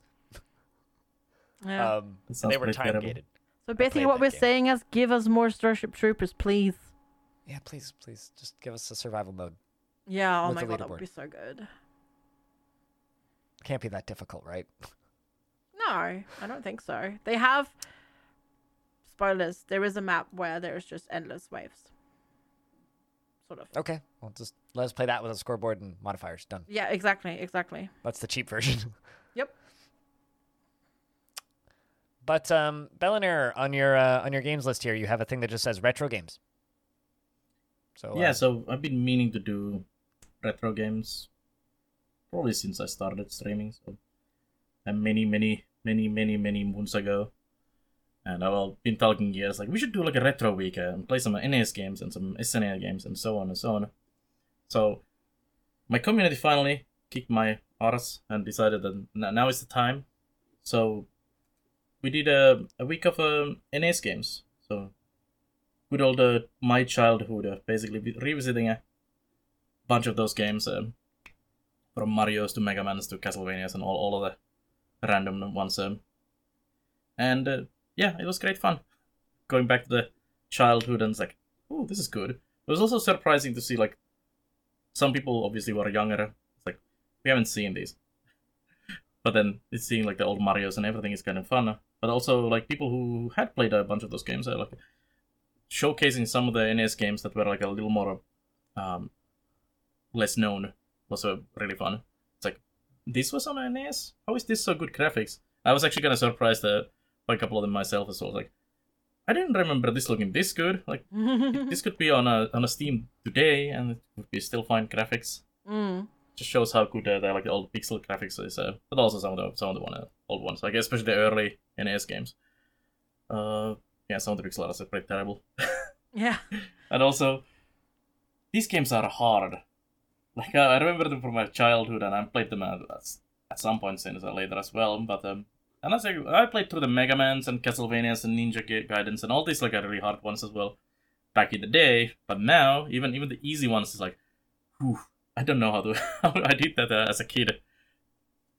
It's like really difficult. Even even like so the ones that I thought that oh yeah this this will be just a breeze playing through. Like nope, it's not. And you can definitely. It's also like nice to see and compare. Like I haven't played like these old games in a in a long time, and I've been like playing like new indie games and so on and so on. And it's really nice to see like where uh, where we've gone from. Like we've started here and we've gone to here, and uh, seeing like the progress and all kinds of like quality of life things and stuff that's missing from those early games.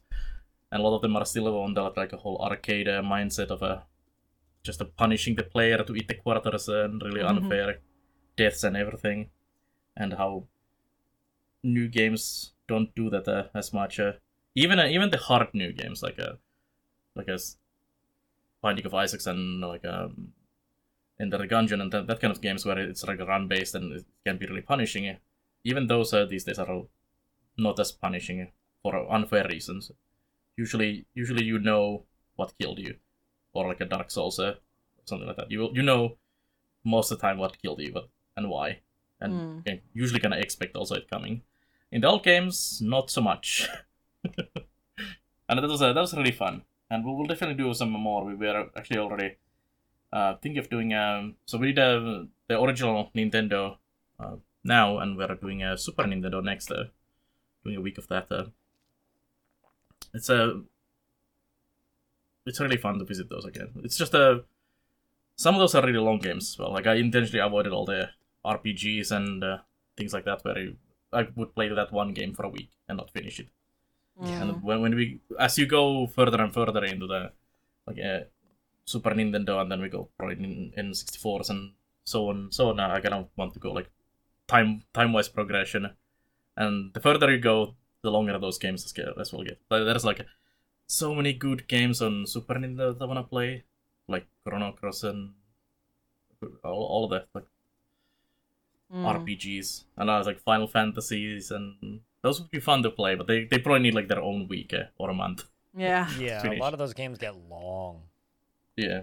So I, This I kept it like on Mario's and Mega Man's and things like that, where you have like set stages and you can play them fairly quickly. And I also was like, yeah, we're not gonna finish all these games. Like I, I can't like literally I don't have the skill anymore to finish some of these games, but also uh, time wise, it's just a let's just uh, like a uh, kind of vibe and feel the feel the nostalgia and then move to the next one and so on and so on. It was a it was like a fun uh, fun week for sure. I'll I'll say that uh, that this is kind of a, an idea, maybe a recommendation if you want to call it that. Um, you should do a beat 'em up week where you just play like the original Turtles in Time. You play the Aliens beat 'em up that's impossible to find now, but you can still find like boards and it runs in MAME. Uh, you should do like the Simpsons beat 'em up. You should do the Superman beat 'em up, like the Yeah, X Men beat 'em up, because those are all I like two hours, the not even. I was thinking of doing the original um, Turtles beat 'em up, but I, I skipped on it. Uh, there is a really good one uh, on the SNES, uh, the Turtles in Time, which I Oh, will it's definitely so play. good. It's Yeah. so good. And also, I, I skipped it uh, because we just played the the new Turtles that came out on PC, which is a fantastic game. I have a Fantastic game. I have a ton of nostalgia for it um, because of uh, a bit, for for for a Superman beat 'em up on the SNES. Yeah. I I think it was called like Superman some Cyber something.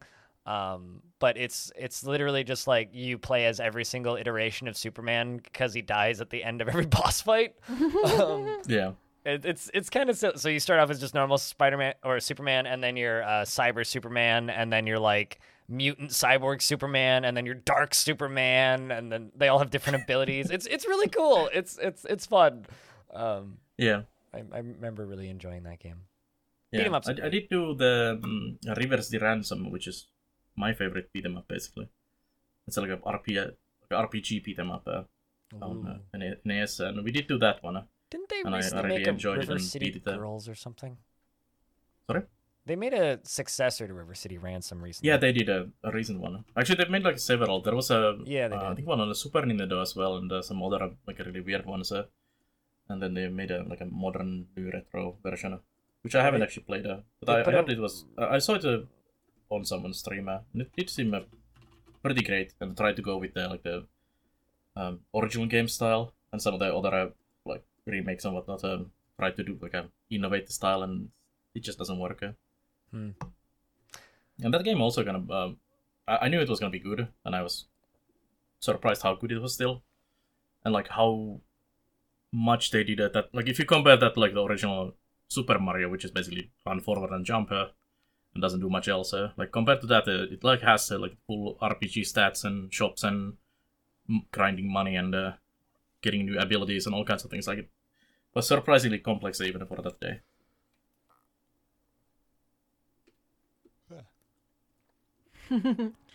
Yeah, I've I've been meaning to uh do like retro games as well at some point. Um I do now finally have the space to not just have my consoles up in the loft, so I need to set that up and play on original hardware. Ooh. Mm. Get yourself I a can flash definitely card recommend because real carts are too expensive. Don't need flash Yeah, drive. they, they, they found it to be. But I think with all that being said, maybe maybe it's time for us to go to another break, and when we come back, we'll talk about the news of the week. How's that sound? Sounds good. Sounds great. Absolutely. All right, so uh, we'll be back in a couple of seconds after this short message from our, uh, is it fair to say sponsor, teammate? Let's do that. Back in a moment. Hey there, it's Arch from Arch Plays Stuff. I'm not on this podcast episode, but you can find me live on twitch.tv slash archplaystuff, where I play wholesome games, sandbox, crafting, and generally laid back. So tune in and chill out. Back to the podcast.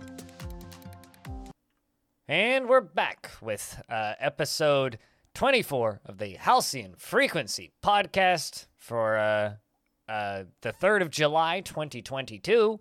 And uh, we're currently talking about the news of the past few days. Uh, I'm blind. I'm still I'm still the host, and I'm with Bellinair, and I'm also co-hosted by FG Squared. And uh, we're, we're, we're, we've got a little story here about RimWorld and consoles and things. FG, do you want to take this one?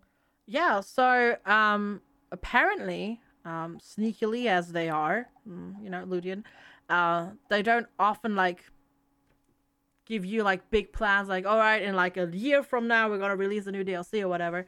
Um sneakily as ever, um they have announced just a couple of days ago that on the 29th of July, RimWorld Console Edition is coming out. And yes, you heard right. RimWorld already super complicated controls on on PC with like lots of menus nestled in menus and all that sort of stuff. And um is coming out um on the 29th on PlayStation. I think it's also coming to Xbox, but um we have the PlayStation link here, so it's going to be on both consoles. Not on Switch unfortunately, but I can also imagine that on Switch it would just run really really really badly. Yeah. And um cuz It's also really hard to see anything that's going on. yeah, yeah, that's that's true. I mean, it already struggles on PC, right? If you have too many Yes. colonists and things happening, and um, so uh, yeah, there's the normal version. You can also get the digi- digital deluxe version, uh, which includes the royalty DLC already, and you get uh, slightly early access on the 26th of July, and um, yeah, basically uh, th- they just put out a blog of you know talking about it and announcing it, and like obviously the challenges of like translating as I said, already pretty complex controls with like things nestled in menu, nestled in menus, and nestled in menus, nestled in menus, um, and like the the trickiness of porting that to a controller. Um, as far as I'm aware, the studio that is doing it is pretty pretty knowledgeable Yeah. about porting. I was gonna like, I was gonna mention that because the, Yeah. the the people that they've hired to do the port work for this is Double Eleven, who are originally UK based, but they recently opened up a studio in Malaysia, and uh, they did the ports for Rust for to console, so pla uh, so Ru- the Rust console edition, uh, Minecraft Dungeons, and Prison Architect. Yeah. Um, so they're probably about as experienced in porting this type of game to a console as you can get because they did Prison Architect, right? Yeah, exactly. Which is, you know, similar and similar complex controls in terms of building Yeah. and all that sort of stuff. So, um, and I've heard good things about that console version. So, by all means, this should probably be good. Will I play it? Probably not, because it would probably frustrate the heck out of me. But it's great I think that the correct thing to say is, will I pay it? Play it? Yes, if they pay me to. that too. Yes, that too. But it- because that's usually what it's already have the happening with superior streamers and PC. console versions. That's true. Yeah, that's true. But um, this is RimWorld. It's not. They're not gonna do that. yeah, that too. It's all, this is also RimWorld. They don't need it as well. They don't need it. Yeah, correct. I, I, it's great that more people get to play this game because not everybody has a PC, right? Um. Um. So that that's awesome. I I'm. It's exciting. It's not what I expected. It it's weird to me though because like the longevity and the like I, I have a lot of complaints about RimWorld, so I'm gonna kind of just leave those aside. But like the longevity and the uh, reason that game has so many legs outside of like just the replayability of the game itself, which is quite high. Like it's the, the game just in a vanilla state has quite a lot to do. Um, but the game is so propped up and pushed by its modding community. It's almost like playing Skyrim on console. Uh, it's like okay, yeah, you could you could do that. It's also like of um, well, Mi- Minecraft is a kind of same. Uh, you don't have really the mods uh, Yeah. as you have on the PC, and it's also very propped by Sure, modding, but I would say Mine- also, uh, Minecraft in Minecraft is a little special case, uh, freeform. Yeah, true. I So mean, I'm actually really interested to see how well it does on a console because uh, it's, it's not what you usually play on a console. yeah. It's always ra- really fun to see like uh, like building games and strategy games and that Yeah. kind of things uh, uh, on a console, and if they do well on it there. I would Yeah. I would say this is actually very comparable to City Skylines on console. Actually, But Yeah. what I've noticed mostly, okay, I just did recently a sponsored, you know, I'm just disclosing that I did a sponsored stream talking about being streamers to sponsored to play uh, games on console. I played Yep. Autonauts on console, the console version, and um, like what I've noticed the most, it's doable and it works. It's just so much slower, yeah, so much Yeah. slower. Yeah, I Hello. imagine. RimWorld on console I would imagine would be extremely slow. Yeah, with Because like normally, lots like of I'm at like pausing. eight times speed when I'm playing that. Yeah, yeah, Yeah, and stuff like combat is gonna be interesting. Methodical. Mm, yeah, Yeah. definitely. Yeah, yeah. Like you would have, have to have slower speed uh, for combat. Like I, I would love in even in like a normal RimWorld, the normal like slowest speed uh, when there's a lot of things going in, a, in the middle of a combat. I would like like quarter of the speed, uh, Mm, so I can actually properly properly like control and RTS the whole thing. yeah, yeah, yeah. Same. But it's exciting. Um, that clearly al- also shows that the game is not dead. I mean, not that anybody has said, "Oh my god, the game's dead," but right, like there's still stuff working on it, and I'm I'm sure we're gonna get the M whatever, probably medieval DLC soon. TM for RimWorld, and yeah, it's it's it's cool to see. Cool to I see would have that. a feeling you'll hear something about that a couple weeks after this comes out. Probably, yeah, yeah, yeah. If I had to guess. Um, on a less positive note, uh, Unity is laying off um, hundreds of people. So there's this article on Kotaku. Um, for those of you who don't know, Unity has been in some weird um, spaces recently. Uh, there was a big release about them uh, selling a lot of their tech to military, and that started that hit their stock a little bit, and some people got upset with them for that reason. Um, and I'm just gonna kind of read this chunk, a chunk of this Kotaku piece, which is attached in the description of this podcast as well. Um, layoffs have uh, uh, afflicted uh, Unity's offices across the globe. Sources tell Kotaku that pretty much every corner of the company has taken some sort of hit, though there has been a concentration in the AI and engineering departments. That's what was selling stuff to the military. On on uh, Blind, the anonymous messaging board uh, commonly used by employees in the tech industry. Uh, Unity staffers say roughly three to 400 people have been let go, and layoffs are still ongoing, and Kotaku's sources have said the same. Those who lost jobs this week were asked by their bosses to s- suddenly log into a video call with no advance notice of what the call was about. But for some of these calls, a member of Unity's human resources department was also logged into the meeting. In these situations, it's usually pretty clear what that means. Um, and then uh, they describe Unity as, as being a air quotes shit show right now. Yeah, it's um it's surprising, right? Because they am I remembering correctly that they didn't just also actually do some big investments? Um Yes. not too They bought a lot ago. of things, yes. Yeah, they bought a lot of things so that they're suddenly like laying off parts of their staff. It's like did they overextend? Or like what what why suddenly? It's weird. It it does it's not like they it doesn't like nobody has heard anything about them like struggling or anything like that either, right? Cuz like Unity No. is still very much like one of the game engines of choice for lots and lots and lots of developers. So it's very odd. So th- this is a direct statement from uh, Unity, um, which I've grabbed through Twitter. Um, and, and they say, as part of a continued planning process where we regularly assess our uh, resourcing levels against our company's priorities, we have decided to realign some of our resources to better drive focus and support long term growth. This resulted in some hard decisions that impacted approximately 4% of all of Unity's workforce, which is like, holy crap, they got a That's lot. a of lot. employees. Yeah. Um, Yeah. And we will we are grateful for the contributions of those leaving Unity and we are supporting them through this difficult transition. Yeah, to be yeah, fair, they, I don't they know. are. It's yeah. weird. It really, is, really, yeah. really weird. Because like their their AI and um, uh, well, I, I literally just read it. Um, their AI and engineering departments were uh, being heavily licensed by uh, global military um, to like um, uh, generate uh, planning possibility p- potentials and possibilities for military outcomes and various other things. Uh, they were also doing modeling for uh, drones and things. Um, I remember reading about this a couple of months ago, and a lot of people are getting really mad. And I, I kind of wonder if this is a side effect of the war in Ukraine. Like people don't want to be investing in companies that are selling stuff to certain military organizations. But Yeah, very possible. I don't Yeah. It's also it's I'm not uh, any speculating, so- different from um, any other uh, like uh, like Unity or uh, Epic uh, Epic's um, or uh, even even back in the day, like you have uh, even on like, uh, uh, retro consoles, you have like a U.S. Army training simulators and things like that. So it's not it's it's been done like throughout the uh, like gaming Yeah, but these existence. aren't uh, these aren't being sold to gamers though. This is like them licensing their tech.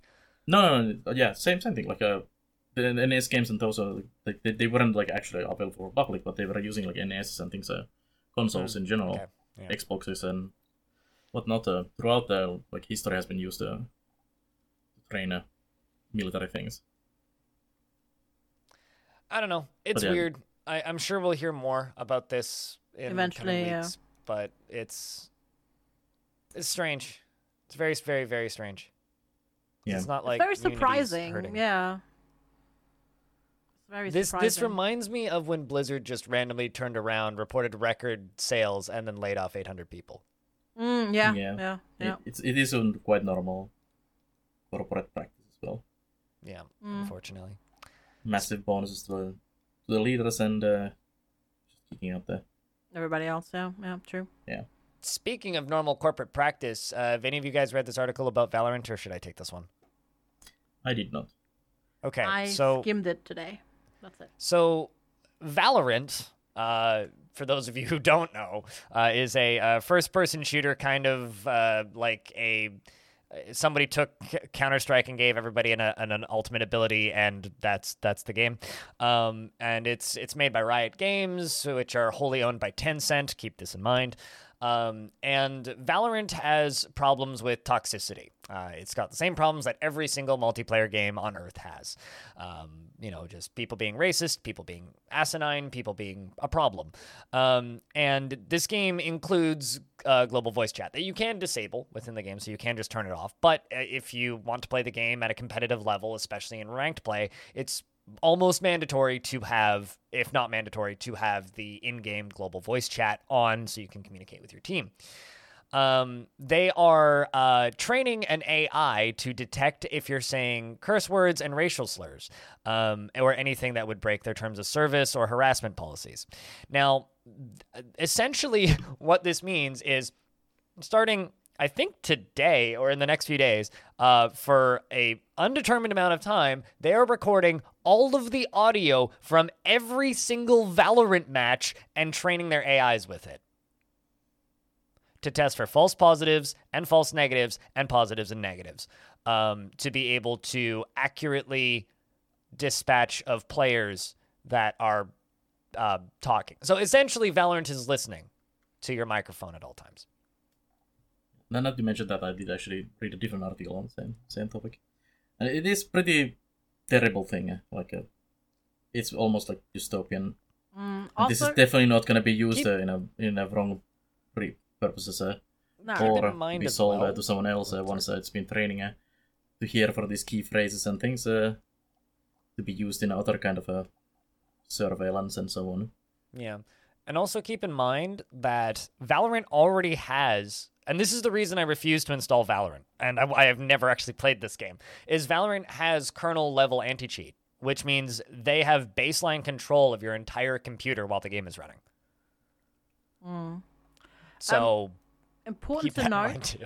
also important to note um because that's what i was wondering if that is gdpr compliant and uh Probably not. it feels like it's not uh that test is only rolling out in the us like they're only recording us um people so if you're Which is not surprising. which is not surprising no no absolutely not but uh, so if you're like in europe you're fine you don't have to worry about anything um I still wouldn't install Valorant, but you know, I wouldn't install it either, but I mean, if people are playing already, right? Like, it's it's it's important to know like who is being recorded because, as I said, I don't think that's GDPR compliant. Like, mm, No, uh, especially uh, like um, not just like a whole European, uh, but uh, certain countries are like super uh, act, like uh, strict what you can uh, record, uh, mm, and you need like a actually really detailed permissions what you can do and not. Uh, yep, yep. I you know I just think it's crazy because we we really do need like let, let's let's talk about this like kind of from a devil's advocate point of view. We do need to control toxicity in games, right? Yeah. Like One hundred percent. that absolutely. Like I, I I think it was it was what Rainbow Six Siege that will like you speed run to ban because like you just type in a word like a bad word and then bang your account's gone. It's like we we do need to police these things. I just don't know what the right way to do it with voice chat is. Like Same. I can have no I idea. see I can see the idea and the appeal behind like oh if you record a per- record a person then it isolates the recording of all their audio from that match and sends it off like I I can kind of see that but the idea of training an AI to do that is creepy to me. And I realize like they Valorant is a huge game, right? This is this is a game with millions of active players. Like this is top 10 biggest games in the world probably. Um if not top 5. It's it, this is a huge game. So I can totally understand that like it's unreasonable to be like all right, hire 2000 people and just like go through these reports um because like that's that's not a reasonable solution. So I how do you police a game of that scale without invading people's privacy? Because like there's a difference between like moderating a game and just straight up like well I guess like Google Home is al- already exist um and like Alexa's already exist which are on always on recording microphone but it's like how do we not just become that? It's just I- I don't see a right answer. Like literally like this is the only right answer but also Yeah. it's creepy. It and is, messed yeah. up. And this should be bigger news. Like the fact that this just kind of popped up and didn't make any waves, and it was like, "Yep, okay," hurts my brain. Like this is weird to me. Yeah, I would not feel Yeah, absolutely. comfortable with it recording everything I say. And like analyzing it, and I know, I know, and because, but because, because stuff is just gonna get taken out of context as well, which is, I don't know, uh, like, mm, it's it's really difficult, because because we definitely need to do something, and we need to make this, we need to make spaces more inclusive and less hateful, and and all of that sort of stuff, like you know, like one hundred percent. But yeah, this, as you said, this is just kind of creepy. It's just kind of creepy. Uh, yeah, I don't know. Mm. Mm. There really isn't too much more to be said. I don't. I think as Yeah. aside from like we'll just there will probably sadly we don't be, have the solutions. there will probably be another round of articles. I would think once this launches fully. And I'd be Mm. really like like you were talking earlier, FG. I'm really curious to see if this ends up being GDPR cli- compliant in any way. I'm also curious to see how widely this ends up being implemented once they're finished with it. So, uh, Riot Games scares the piss out of me. I They don't do know how definitely push limits uh, in multiple ways, not not just making mega selling games, but also like testing waters and other things. Yeah, I mean, like th- this is a studio that to this day is still building their own internet, which is crazy, because like it it doesn't it's not connected to too many things right now. It's only connected to their headquarters and two different esports arenas in two different cities, but they have direct lines from those esports arenas to their head office. So where it it's it's it's weird. Like they're they're a very weird, Mm. creepy studio. Considering like keep in mind Riot also had literally the exact same kind of situation that Blizzard's having right now, except they did a much more efficient, much better job of brushing it under the rug and making sure everybody forgot about it. yeah, true. So, like, Riot's a weird studio, and I know some people who work there as of now because they all left Gorilla and got jobs at Riot. So, wish them all the best. anyway, uh, final story. This one's kind of a happy, bittersweet, sad sort of story. Um, so there's this article on GamesIndustry.biz, which again is attached to this podcast if you want to read it yourself. Uh, but Zachtronics, uh, the studio, is shutting down. Um, for those of you unfamiliar, Zach. Uh, I'm, I don't actually know his last name off the top of my head. Uh, is a uh, was originally a software developer. Um, made um, uh, industrial level software. Worked on a open source project called Infiniminer, um, which later was forked to become a game called Minecraft. Um, and as Notch said when he won awards for Minecraft when it still ran in Java and a web browser in like 2009, he stated my Infiniminer clone Minecraft, inspired by Dwarf Fortress. So uh, this this is literally one of the people. Yeah, Zach Barth is his last name. Um, and uh, so literally literally one of the people who helped birth Minecraft into existence. Um, later went on to found Zachtronics as a studio, which just like as uh, just for a, a, quick couple greatest hits uh, of games that they've made. They uh, Shenzhen IO is uh, Exapunks. Um, they they put out a uh, Solitaire, which is my favorite solitaire variant, uh, Opus Magnum, which was hugely successful, Ironclad Tactics that nobody played, SpaceChem, Infinifactory, which is kind of an automation Factrix game classic, factory game classic, TIS 100, uh, Eliza, and recently a game called Mobius Front and a game called Molek-Syntez. Um, their last three, well, actually even four releases underperformed. Um, Exapunks while it has uh, an incredible uh, audience response, it's a very in depth, complicated hacking puzzle game. Didn't sell as well as they needed it to. Uh, Eliza, which was a, um, a visual novel about AI taking over our mental health care, um, which is very well written and I recommend it. Um, also didn't perform as well as they needed it to. Um, Molek-Syntez um, barely made a splash to the point where a friend of mine who's a really big fan of these games, I saw this game come out and told him about it, and he didn't know, even though he follows all of their social media. And Mobius Front um, barely made a, a dent uh, in sales. Um, the studio generally had about five people, uh, five to seven people employed from depending on the game and how uh, how many employees they needed. Um, but uh, Zach Barth, um, the founder of the studio, has um, gotten a job at a university teaching com- computer science, if I'm not mistaken. Um, so he is shutting down the studio. Um, this isn't a we're bankrupt. This isn't a we're running out of money and laying everybody off. This is a we we are finished. We are closing the studio down and moving on. Um, and they are putting out one more game. There is going to be a final release, which I'm searching for the name of right here.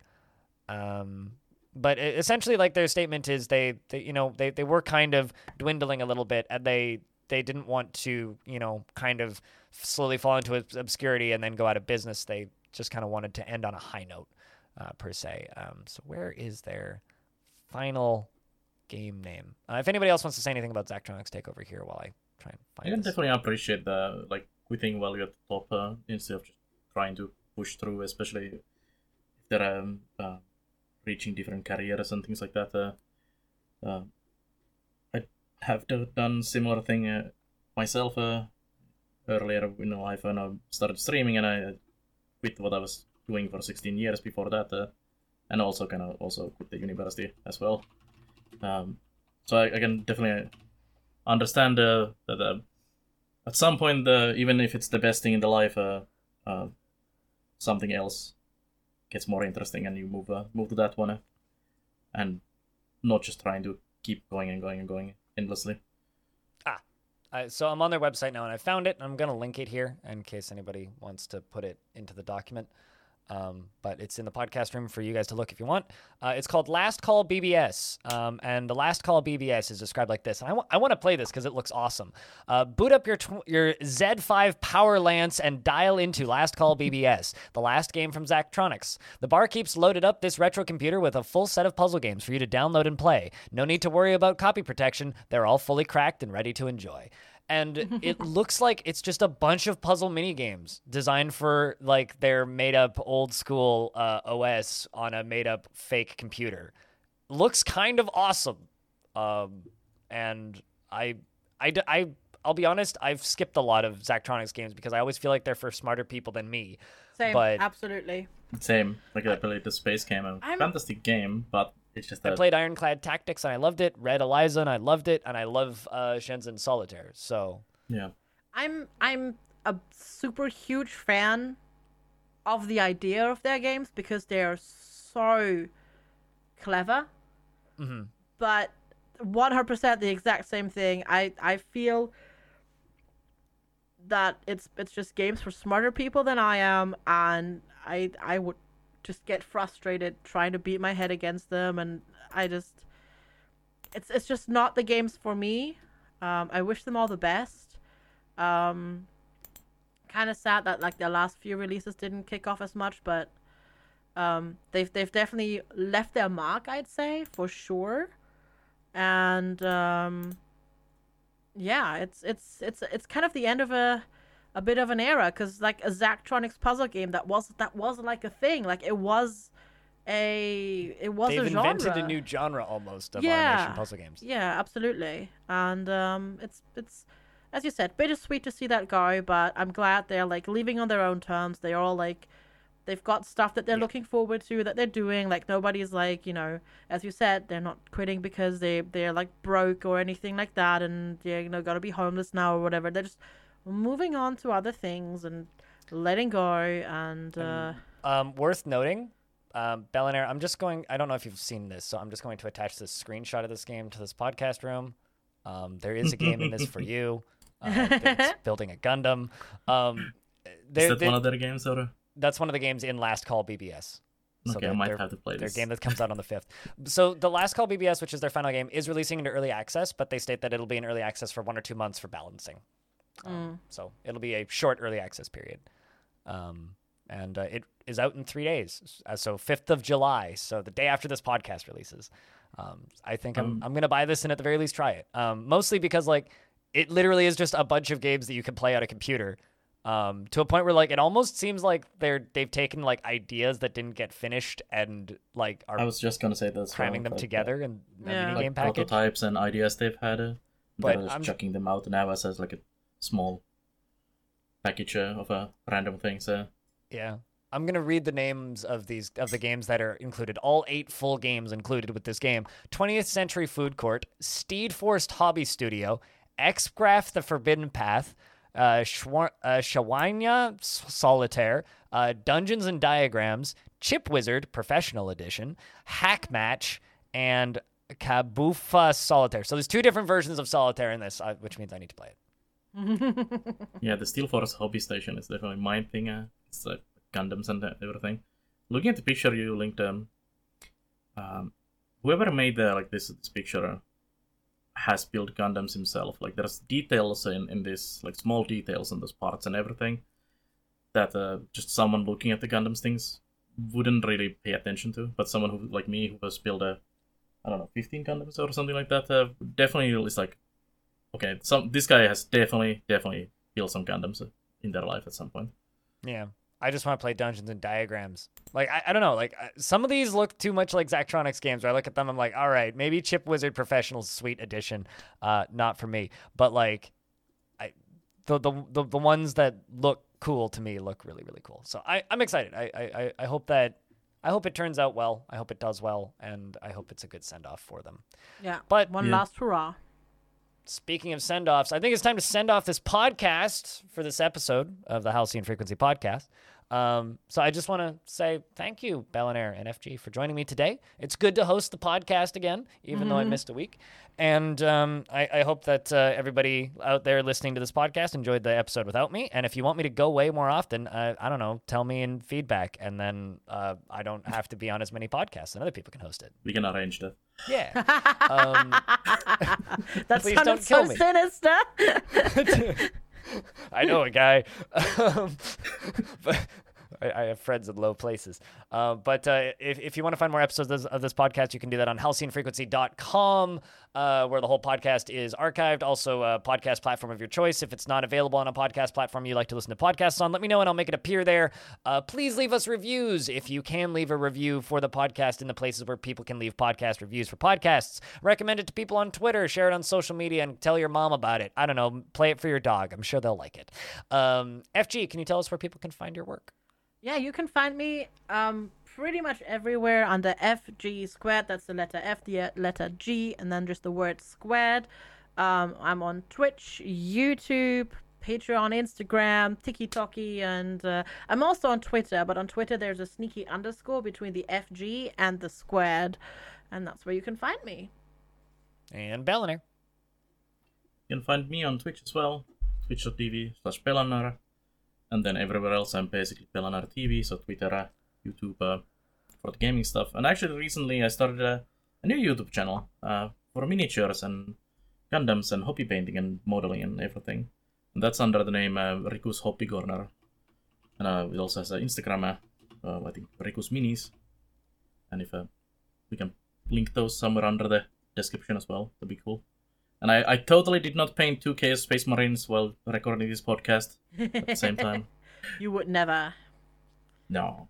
That's multitasking. I'm blind. You can find me at twitch.tv slash B-L-I-N-D-I-R-L and stupidskill.com. You can also uh, find me at YouTube under the same name and Twitter under the same name, B-L-I-N-D-I-R-L. Also Patreon under the same name.